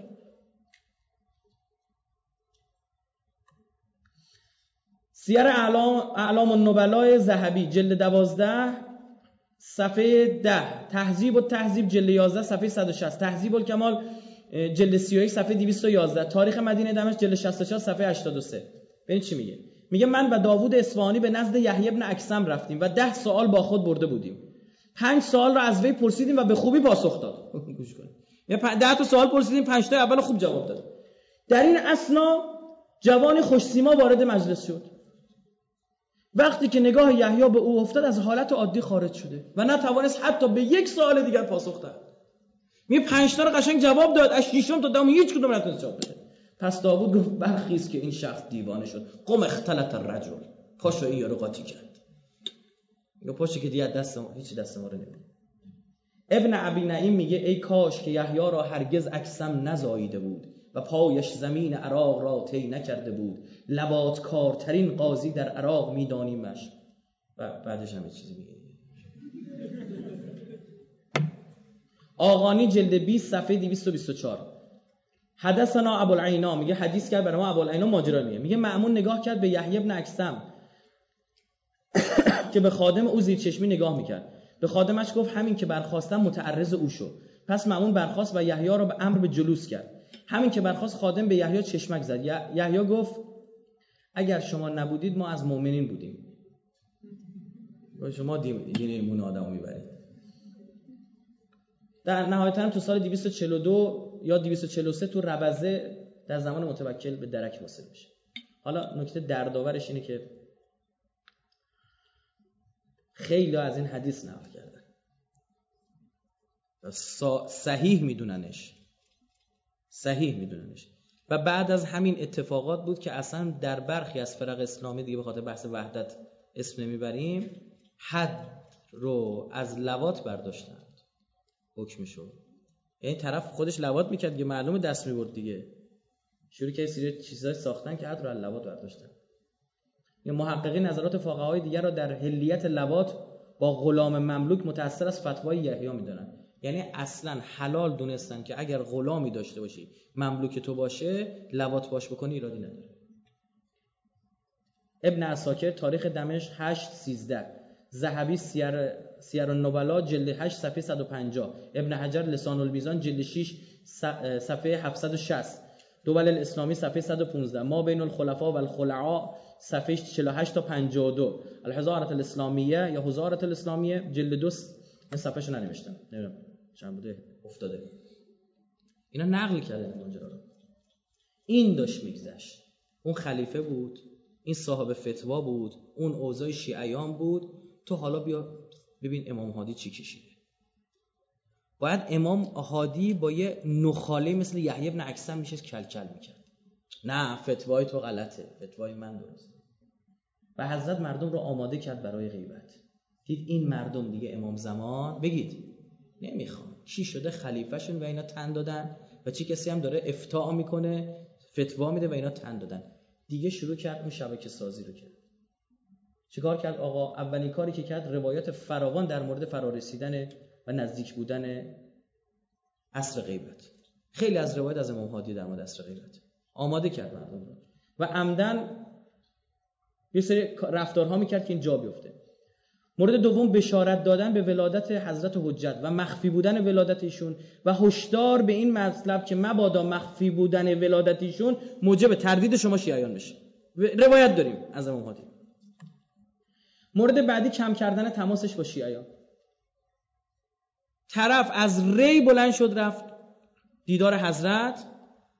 از ری بلند شد رفت سامرا. حضرت اجازه دیدار نداد. گفت مگه بهت نگفته بودم با وکیل من تو ری صحبت کن؟ کی بود وکیلش؟ عبدالعظیم خودمون عبدالعظیم حسنی. گفت باید بری با همون بحث بکنی یعنی آرام آرام اینا یاد بگیرن که امام زمانی قرار دیگه تو چشم نباشه. و همینطور میشه دیگه بعد از امام هادی امام عسکری که اصلا تو وسط پادگان نظامی تو پادگان نگهش می‌داشتن. تو پادگان نه. مردم می‌تونن تو پادگان؟ نه. خونه های سازمانی نظامی رو دیدید؟ فرض بکن نه که خونه سازمانی همه خونه یا طرفه. نه یه خونه وسط پادگان. امام اونجا بود. هر کسی می‌خواست هماهنگی بکنه بعد دژبانی چک می‌کرد. از همه مهمتر اینا بحثشون چی بود؟ بالاخره اون مهدی موعود از این می‌خواد به دنیا بیاد دیگه. اینم جلو چشمونه ببینیم چه اتفاق می‌خواد بیفته. عین ولادت حضرت موسی شد. ولادت حضرت صاحب قرآن اشاره می‌کنه. تایید برخی از کتب فقهی و اصولی روایت شیعه و بحث زیارت جامعه کبیره که حضرت خودشان این رو فرمودن. زیارت جامعه کبیر اصلا تمامیت معنویت اهل بیت و اثرگذاری حضرت اهل بیت اگه می‌خواد بخونی زیارت جامعه رو بخونید بی‌نظیر این زیارت بی‌نظیره اصلا با برخی از فرازهای زیارت جامعه میشه قرآن تفسیر کرد. آیات تفسیر که تا حالا کسی تفسیر نکرده. نکته داره توش. بعد دقیقه میگه مثلا چه می‌دونم شما فرزندان فلان هستید. مثال می‌زنه ببین وقتی یکی به شما میگه یبن یاسین. ها؟ به امام زمان میگه یبن یاسین یعنی یاسین کیه؟ و تو تو سوره یاسین باید دنبال چی بگردی؟ اصلا کلا کلید داد زیارت جامعه کرد. ارجاع سوالات شیعیان به وکلا و توجیه وکلا نسبت به پرسش های شیعیان. شبکه وکالت کلند کامل توضیح دادم و وصیت به امام حسن عسکری علیه السلام خیلی وصیت عجیبی داره. حضرت زمانی که در حال جان دادن هستن به هنگام شهادت نحوه شهادت حضرت هم بسیار کم تو تاریخ اومده چون خیلی مخفیانه این اتفاق افتاد. بی سر و صدا مسموم کردن. امام حسن فقط بالا سرش بود امام حسن عسکری. و اشک میریخ امام هادی به امام حسن عسکری گفت خیلی دوست داشتم فرزندم بود مهدی را ببینم. آرزویم این بود فرزندم مهدی را ببینم. امام هادی میگه میگه فقط اینو ازت می‌خوام پسرم. سلام مرا به فرزندم مهدی برسان. بگو جدت خیلی دوست داشت چهره مبارک تو را ببیند. افراد دیگه در مورد امام هادی چی گفتن؟ ابو عبدالله جنیدی همون. به خداوند متعال سوگند که او امام یعنی امام امام هادی بهترین فرد از میان مردمان روی زمین و با فضیلت ترین مخلوق خداوند عالم است. یزداد طبیب. اگر از میان مخلوقات خداوند یک نفر پیدا شود اون معاصر الکبرا جلد 3 صفحه 96 بود. اینم در بهار خودمون داریم. جلد 50 صفحه 160 یک. نفر پیدا شود که علم غیب بداند همانا او امام هادی است. ابن شهر آشوب میگه امام نقل خوشروترین و راستگوترین مردم بود. هنگامی که آن حضرت را از نزدیک می‌دیدیم ملاحت او در میان مردم بی‌نظیر و هنگامی که از دور با او معاشرت می‌کردی فضل و کمالش در میان جامعه بی‌بدیل بود. چون سکوت می‌کرد هیبت و وقار از وی میبارید و چون زبان به سخن میگشود شکوه و جلالش نمودار میگردید. وی از خاندان رسالت و امامت و محل استقرار وسایت و جانشینی پیامبر بود. وی شاخه از درخت تناور نبوت بود. برافراشته و پسندیده و میوه از درخت رسالت چیده برگزیده در مناقه بشه جلد 4 صفحه 432 عبدالله شبراوی شافعی دهمین امام از پیشوایان پیشوایان علی الهادی است وی در ماه رجب 214 در مدینه زاده شد و دارای کرامات بسیار می باشد فضل الله ابن روزبهان شافعی میگه خداوند خداوند سلام و درود فرست بر امام دهم مقتدای زندگان و مردگان سرور حاضران و غایبان. آن کس که از مقدمات و علوم به نتیجه و وسایت و امامت رسیده است. شمشیر خشمگین و خروشان برگردن هر مخالف و دشمن. پناهگاه همه پناه آورندگان در مصائب و دشمنی ها برطرف کننده تشنگی از جگرهای سوخته. آن کس که دوستان و دشمنان به کمال فضیلت شهادت داده و در روز و در روز ندا و در روز ندا دادن منادی پناهگاه دوستان و مبالیان خیش می باشد ابوالحسن علی النقی الهادی فرزند محمد شهید آن کس که به مکر دشمنان به شهادت رسید و در سر من رعای سامر را به خاک سپرده شد. و حضرت رو نهایتا در سوم رجب سال 245 هجری توسط معتز به شهادت رسید. قبر شریفش هم که در سامر را هستش. کنار امام حسن عسکری است. یعنی پسر فرزندش امام حسن عسکری اونجاست. حضرت نرجس خاتون هم اونجاست. حکیم خاتون هم اونجا هستن. چهار نفر بود. اون بمبگذاری که صورت گرفت اونجا صورت گرفت. بچه ها پسرش محمد یعنی برادر امام حسن عسکری. که او خیلی مشکوک به شهادت رسید. خیلی مشکوک. یعنی سامرا رفت دیدار حضرت. برگشت تو راه. الان کسایی که کربلا میرن می‌خوان سامرا من بین راه وای میستن بلد بهش میگه منطقه ای زیارت میرن. خیلی آدم فاضلی بود.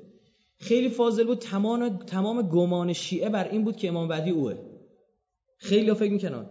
بعد دامنم می‌زدن خلفای عباسی. واقعا آدم فاضلی بود. در زمان خود امام هادی ایشون به شهادت رسیده در واقع چون خیلی مشکوکه چون حد زدن احتمالاً چه واسه امام باشه زدن.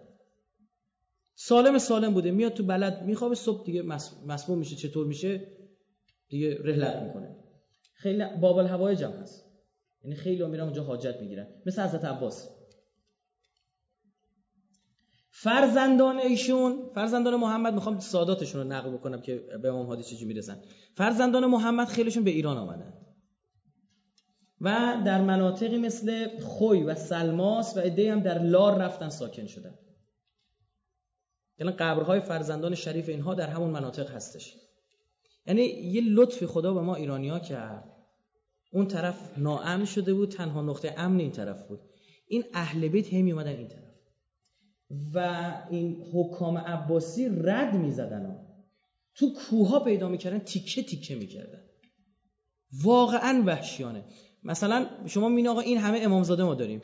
چطوره مثلا این همه امامزاده؟ انقدر آقا بعضی از این امامزاده ها هر کدامش تکه ای از بدنه. عنایت داشته باشید. در بهبهان یه امامزاده داریم در همین شاه عبدالعظیم خودمون. حمزه ها؟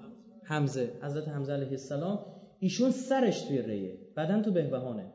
تو بهبهان ایشونو دستگیر کردن. سر از تنش جدا کردن تا ری سر آوردن تا پول بگیرن. سر اینجا دفع شد شد. این که شما می‌بینید مثلا تعداد زیاده بخش به این دلیله تکه تکه کردن. چه کردن با این ارد... مشهد اردهال کاشان؟ که مردم میرن هر سال با چوب بلند میشن میرن. چنان امامزاده رو تکه تکه کرده بودن نمی‌تونستن بیارن. تو قالی گذاشتن آوردن یعنی اینقدر وحشی. و با یارانش. اینجوری برخورد شد. همه رو قلع غم کردن. که نرسه که نرسه. اما مخفیانه در دوران غیبت مظلومانه رسید. این که میگن آقا امام زمانی که دلایل غیبتشون یه خاف القتله ترس از کشته شدن حضرت خدا نمی‌ذاره. تا امنیتش حفظ بشه اجازه نمیده. ظهور کنه. این دنبالن. دنبالن. با امام زادهشون کار کردن دست اینا به امام زمان برسه. خدا شاهد کاری می‌کنه که تو آشورا نبوده. اینا خیلی وحشی ترن چه فتنه ای صورت گرفت بعد امام هادی؟ همینطوری اومده.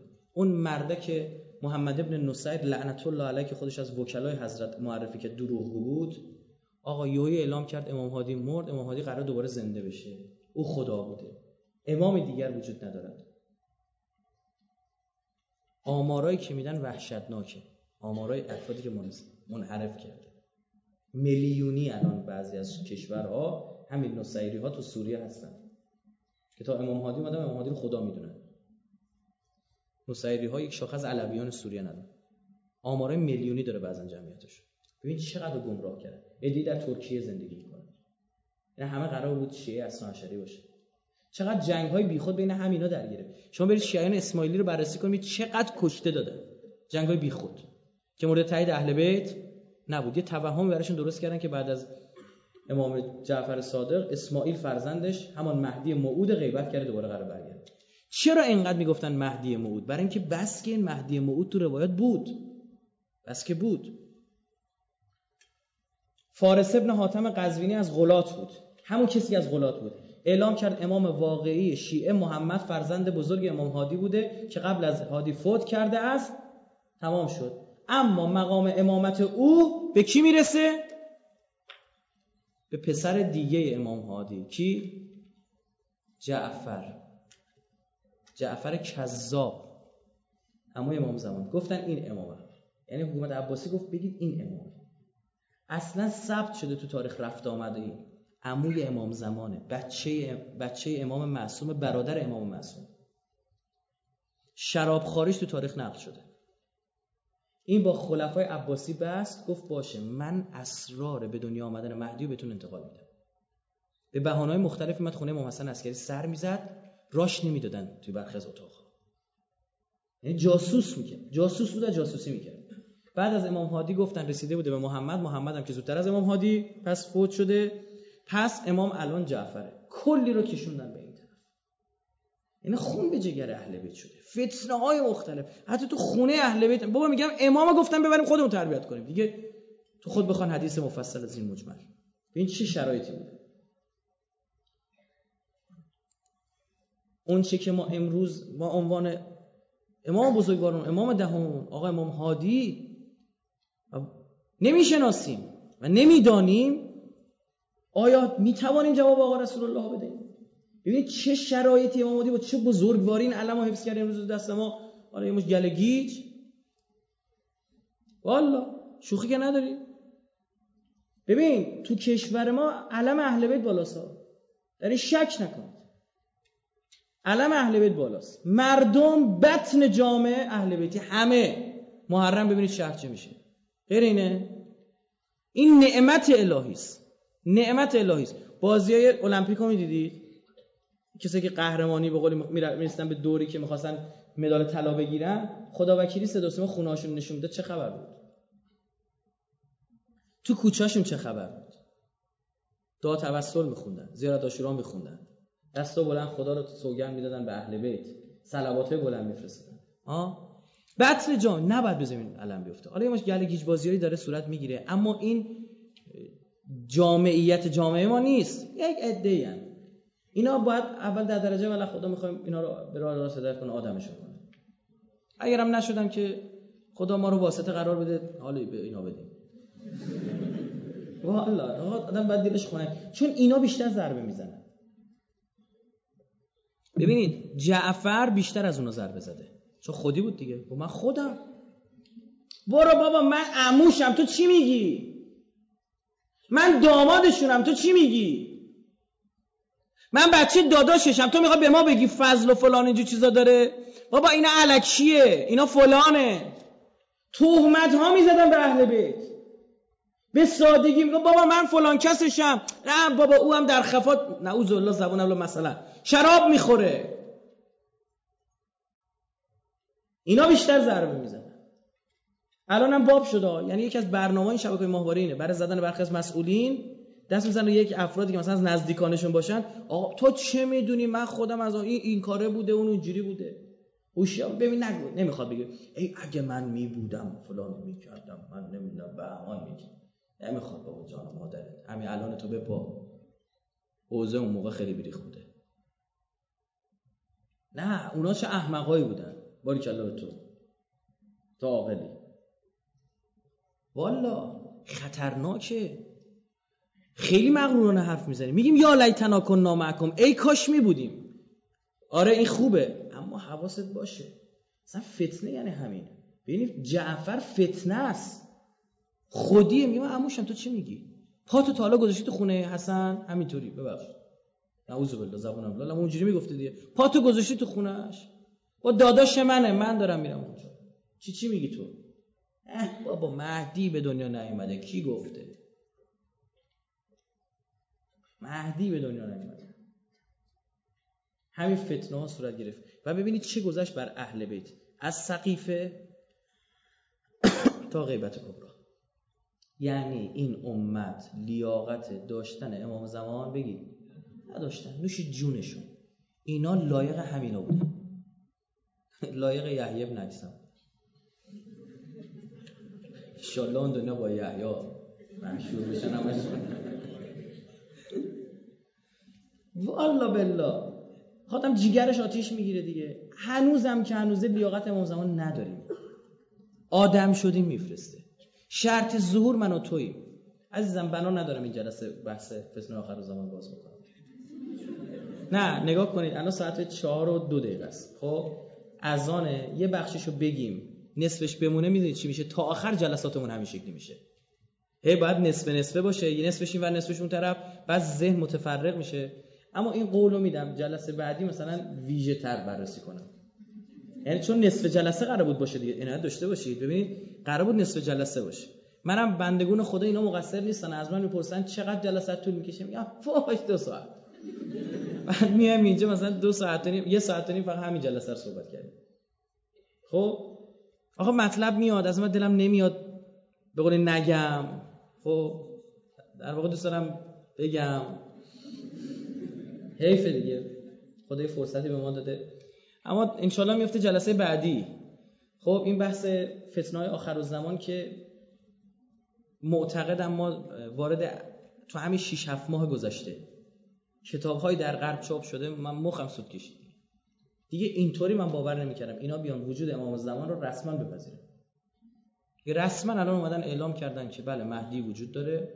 1170 خورده سالم عمر کرده. میپذیریم. معجزات خواهد داشت و به زودی ظهور خواهد کرد. اینو داشته باشید. منتها آماده ایم که در مقابل دجال بیستیم. یعنی زمان دارن دجال و بدانید که با پیغمبری دروغین خواهد آمد. میشه کی؟ فتنه های تو راهه برای کل مردم دنیا علل خصوص شیعیان خاصتا ایرانیان. خاصتا مردمان این کشور. شک نکنید. چرا؟ به خاطر علم دست ما. الان هر جا پوزه این صهیونیستا تو به خاک مالیده شده یه ربطی به ما داشته. این نماینده سخنگوی حماس اومد گفتش که در مورد جنگ هشت روزه بگید. گفتش که ما سه جور با اسرائیل جنگیدیم. یک موشک هایی که مستقیم ایران وارد کرد. قاچاق کرد و آوردیم استفاده هم زدیم.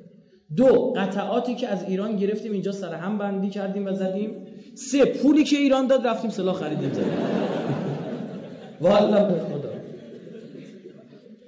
ببینید عزیزم من اعتقادم اینه بارها تو سخنرانی گفتم این علمی که از زمان حضرت آدم برافراشته شده عهد تو سخنرانی روایت عهد بود عهد بررسی کردم تا نوح ابراهیم آمد رسید به اهل بیت و گفتم اون قوم برگزیده. خب؟ الان دست ماست بلاشک مونتا اگه سوتی بدیم گاف بدیم از اون می‌گیره. خدا عاشق چشبری هیچ کی بیخود نیست. تا موقع دوستت داره که خدا رو دوست داره یحبهم و یحبونه دو طرف است. کی خدا رو دوست داره؟ کسی که به حرف خدا گوش میده. نمیشه که اجازه کسافت کاری بکنه و از اون بگم من خدا تو دوست دارم. ما 100 سال سه دوست نداشته باشه اینو وقت حکایت هم یهودیا میشین دیگه. یهودیا می‌گفتن نحنو احباء الله نحنو اولیاء الله. ما رفیقای خداییم. با ما اینجوری حساب نمی‌کنه. خودم تو سوره جمعه گفت اگه بشو ای پیغمبر بینو بگو اگه راست میگی شما رفیقای خدایید فتمنوا الموت. آرزو مرگ کنید بیاد پیش من دیگه. بیاد پیش خود خدا بیاد اینجا بشین دیگه بالاخره. آره عزیزم. این جواب به شما هم هست یه درس نکته اخلاقی بگم. خدا وکیلی میگه اون مردی که ازش فراتفرونمن ایشون ملاقی کن. چه خدمتتون می‌رسن. شخصا خود مرگ چقدر به مرگ فکر می‌کنیم؟ خیلی کم. خیلی خیلی کم. قدیما پنجشنبه می‌رفتن قبرستون برای چی؟ اون قبرهای خالی رو می‌دیدن. یا که افرادی که تازه از دست رفته داشتن یا همون موقع چه منام چه بسا دفع کرده بودن می‌دیدن حساب کار دستشون تا یه هفته باز تو خط بدن باز که می‌خواست بزنه جاده خاکی دوباره میون از مرگ زیاد یاد بکن. دعا کمیل رو بخون یه بار فارسیش بشین بخون. یه بار. یک بار فارسی اینو بشین بخون. ببین چی گفت. یکی از اقلیت ها من تماس گرفت. شب عید قربان. یه دانشجو گفت سه تا سوال دارم. جواب بدی چیه میشه؟ گفتم بسم الله. کلی از همین شرک و اینا سوال پرسیدم همه رو جواب دادم بعد یه تهمت زد. گفتش که شما تو دعاهاتون اهل بیت تو شریک خدا قرار. گفتم ببین همین الان از عید قربان بود یادم شب جمعه هم بود. شب خوندن دعای کمل. گفتم همین الان برو. گفت کمل از کجا گیر برم؟ گفتم تو اینترنت هست. اگر یه رفیق شیعه چیزی داری تو خوابگاهتون برو از او بگیر. مفاتی بگی دعای کمیل رو بخون. دعای کمیل رو گفتم برو بخون ببین نظرت چیه. ببین ما از خدا چی ببین امام علی به ما چی گفت. مادرش هم گفتم که امیرالمومنین خونده سر به خاک گذاشته کمیل میگه سرشو که در بالا آورد تمام زمین خیسه. گفتم برو بخون. عربیش هم چی بود؟ تعطیل بنده خود فارسیشو خوندم. دو روز بعد به من یک اون فراز از دای کمیل رو برای من گذاشته بود که خدای ببخشون بنده رو که هیچ سلاحی جز الا البکا و غیر از گریه ندارد. میگه من سلاحی ندارم در مقابل تو خدا. الا گریه. اینو برای من فرستاده بود. من فهمیدم امیرالمومنین خریده اینو. مخشو زده. بله، مخشو زده. مشتری شده. دو روز بعد برای من یه اسمس دیگه داد. خدا گواهه من اسمسشو دارم. دو روز بعد اسمس بهم داد. اللهم خص انت اول الظالم باللعن مني وابدا بي اول الثم الثانيه والثالثه والرابع اللهم لن يزيد خامسا. این حرف من نبوده ها اون کلام امیرالمومنین می‌کشه می‌بره خب می‌کشه می‌بره. یه دقیقه بخون. ببین دعا کمیل چجوری امیرالمومنین داره زجه می‌زنه از مرگ از قیامت از طبقات آتش که آدم قلقل می‌کنه اولا این جوان ناکامایی که می‌زنن مال ما که نیست ها؟ اینا همشون از شیش ماه قبل بهشون خبر داده بودن نه چیشمات نداریم مات. یه فرهنگ غلطی هم بین ما ایرانی هست خیلی خطرناکه که ما فکر می‌کنیم همه چی یه راه در رای داره. هر چی میشه میگیم یه راه دیگه نداره. این خیلی بده این خطرناکه چرا؟ چون مرگ راه دیگری نداره. همه امیدمون اینه که کار خوب انجام بدیم اما می‌دونیم که این کارا در مقابل لطف و مرحمت الهی هیچی همه امیدمون به اهل بیته. به همین اشکایی که برای عبدالله ریخته میشه. در مظلومیت بزرگوار همه امیدمون به اوست. نه که خدایی بکنند نه شفیع ما باشن و اونا ببین ماجرا امام هادی رو برات گفتم. اهل بیت این روزگارا رو دیدن. الان می‌بینن یه مردمی بلند شدن جمع میشن به اسم اونا زار زار اشک میریزن دعا می‌کنن دست بالا می‌برن پول خرج می‌کنن. بعید می‌دونم. از معرفت این خاندان به دوره که دست خالی بذارن. اما نگاه کن تا یه مرحله خودمون رو برسونیم که شفاعت شامل حالمون بشه. امام صادق فرمود لن تنالو شفاعتنا من استخف بالصلاه کسی که نماز سبک بشماره که اصلا شفاعت ما بهش نمی‌رسه که. اصلا به مرحله نرسیده ما تو شفاعتش کنیم که. به قول بابا چی گفت؟ برو اول یه حسابی واکن بعد بیاد دعا کن بانک برنده بشی. اون حسابه رو بریم باز بکنیم. مرگ مرگ مرگ. خطرناکه خفتمون می‌کنه خدا شاهده خفت می‌کنه. حضرت سلیمان نبی تکیه داده به عصا اسرائیل اومد. گفت سلام علیکم وقت رفتنه. گفت اجازه بده تکیه بدم. گفت شرمندتم رو عصا جان حضرت سلیمان گرفت حضرت نوح گفت اجازه بده بخزم اینور سرم تو سایه باشه. گفت شرمندتم و حضرت نوح هم حضرت نوح. حضرت نوح هم یه جواب آنچنانی میده. حضرت نوح سه دیوار داشته. چهار دیواری هم نبوده. خونش در نداشته. یه دیوار اینور یه دیوار اینور یه دیوار اینور یه سایبونی هم گوشش شده بعد گفت ای بابا اگه می‌دونستم دنیا انقدر عمق پایینه که همین سه تا دیوار هم نمیساختم 950 سال فقط پیغمبری کرده. قرآن میگه. میگه هزار سال 50 سال کم. شیرازی دید چه ساعت میگن میگن 8 ربع کم. من به شیرازی میگم هر کی بهتون گفت چرا اینجوری ساعت میگید بگید قرآنی ساعت میگیم. خدا گفته 1050 سال کم. 950 سال فقط پیغمبری کرده ظاهرا 2000 سال و حضرت قربونش بدم زده دیگه. گفته بوده فلان بابا چقدر دل بستیم به این دنیا؟ به خدا هیچی نیست دیدید چی گفت آقا امام هادی؟ بر رفی... همخوابه کرم ها بشین هیچی از همون نمیگه کسی که حج رفتن خوش به حالشون کسی که حج نرفتن استخ رفتن. چه ربطی داره؟ تو استخ می‌بینه همه شکل همه. آره. هیچ شاخصه ای نداره بفهمی پولدار این فقیر این باسواد این بیسن میان بیرون لباسا که تنشون میشه و ماشینا که بوغ بوغ می‌کنن روشن می‌کنن و اونجا دیگه تفاخر دوباره شروع میشه. تو حج میگه همتون یه شکل بشید لباساتون عین همه موقع مرگ. همه عین هر کاری می‌خوای بکنی. بکن آخرش خاک یه متر خاک. آخرش خاک یه متر خاک. به این فکر بکنی. فکر کن. فکر بکن. پنجشنبه است؟ همین شب. امشب رفت تو کوملو نمیگم عربیشو بخون سخته فارسیشو بخون. من چون به شما گفتم خودم هم می‌خونم. نمی‌تونم که بگم خودم این کارو نکنم. خودم هم می‌خونم. قرارمون باشه. یه بخون. ببین علی ابن ابی طالب چطور داره اشک میریزه است برای برای خود. البته او که جاش مشخصه. او داره به من و تو یاد میده اینجوری دعا کن. چقدر زیبا خوف و رجا در هم آمیخته. از اون طرف میگیم که ما امید داریم اما امید بیخود نیست که واهی باشه مثل یهودیا میگن ما رفیقای خداییم دیگه. میگن الا ایام معدود ما نهایتا 6 روز میریم جهنم. دیگه شارونمون 6 روز میره. اونو بقیه بره. حواسمون باشه. خیلی وقتا به خدا قسم یهویی مثلا یه اس ام بر آدم می‌رسه. اه فلان رفیقمون مرد. اصلا باورمون نمیشه. اصلا یه لحظه بود. ای بابا این دیروز پیشمون بود که. سالم بود. به خدا یه لحظه است. معلوم نیست چی نوشتن واسمونا معلوم نیست. این عمر تو گفتم ازت می‌پرسن عمر تو پول تو اینا رو چجوری خرج کردی؟ نه اما صدای قشنگ بهت دادم چجوری خرج کردی خوشگلی بهت دادم چجوری خرج کردی؟ همه رو ازت می‌خوان. بعد هر که بامش بیش برفش بیشتر. اینو نگاه بکنید به خدا این دنیا ارزش این همه زیراب زنی دروغ گفتن مسخره کردن تهمت زدن به خدا نداره. به خدا نداره. حواسمون رو جمع کنیم. اوسیکم و نفسی. هم به شما توصیه می‌کنم هم به خودم در درجه اول. مبادا یه لحظه در همین جا مرگ خفته می‌کنه.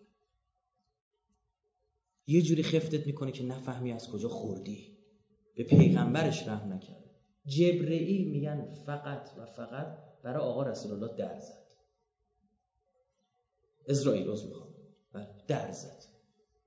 احترام کرد. خب او که بالاخره شخص اول آفرینش تمام شده حواسمون باشه. بعد تازه فکر نکنی اسرائیل برای من تو میاد برو بابا. واسه خوبا خوبا و بدای بدا میره.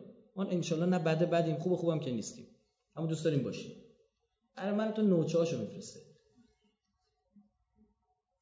یعنی اونقدر تو گل گنده نیستیم که فکر کنیم مثل خودش داریم در روایات داریم که بعضی از دیدن چهره ملک الموت انگار از همون موقع جهنمشون شروع شده. ببین به چه چهره این حضور پیدا برای خوبام اینها. خوب میاد. مرگ مرگ مرگ. مرگ و درد. اجازه دو سه تا دعا بکنم. من عذر می‌خوام شکل جلسه دیگه موضوع چیز شد. اما قول میدم هم 15 روز دیگه عمری باقی باشه مرگ خفتمون نکرده باشه و باشیم و باشید انشالله بتونیم جلسه رو پی ببریم. انشالله خدا مرگمون شهادت قرار بده. شهادتی هم که تو خونت قلط بزنی ببین اصلا این خون تو رگ بمونه یه جوریه. عشقش بین بریزه. آدم قلط بزنه برای امام زمانش تو خون خودش. شیرینیش مونه نمی‌خوام خدا رو کشتن بدیم ها. نمیگم. اما خوش خوشگلیش بینه. انشالله خاتمه عمرمون اینقدر. 120 سال اون کنید اون موقع این بلا سرتون بیاد. بلا کنی بلا خوبیه. تعجیل در فرج قطب عالم امکان حضرت صاحب و زمان سلامتی خودتون. انشالله از مسببین اصلی و خیر ظهور امام زمان باشیم. صلواتی ندفن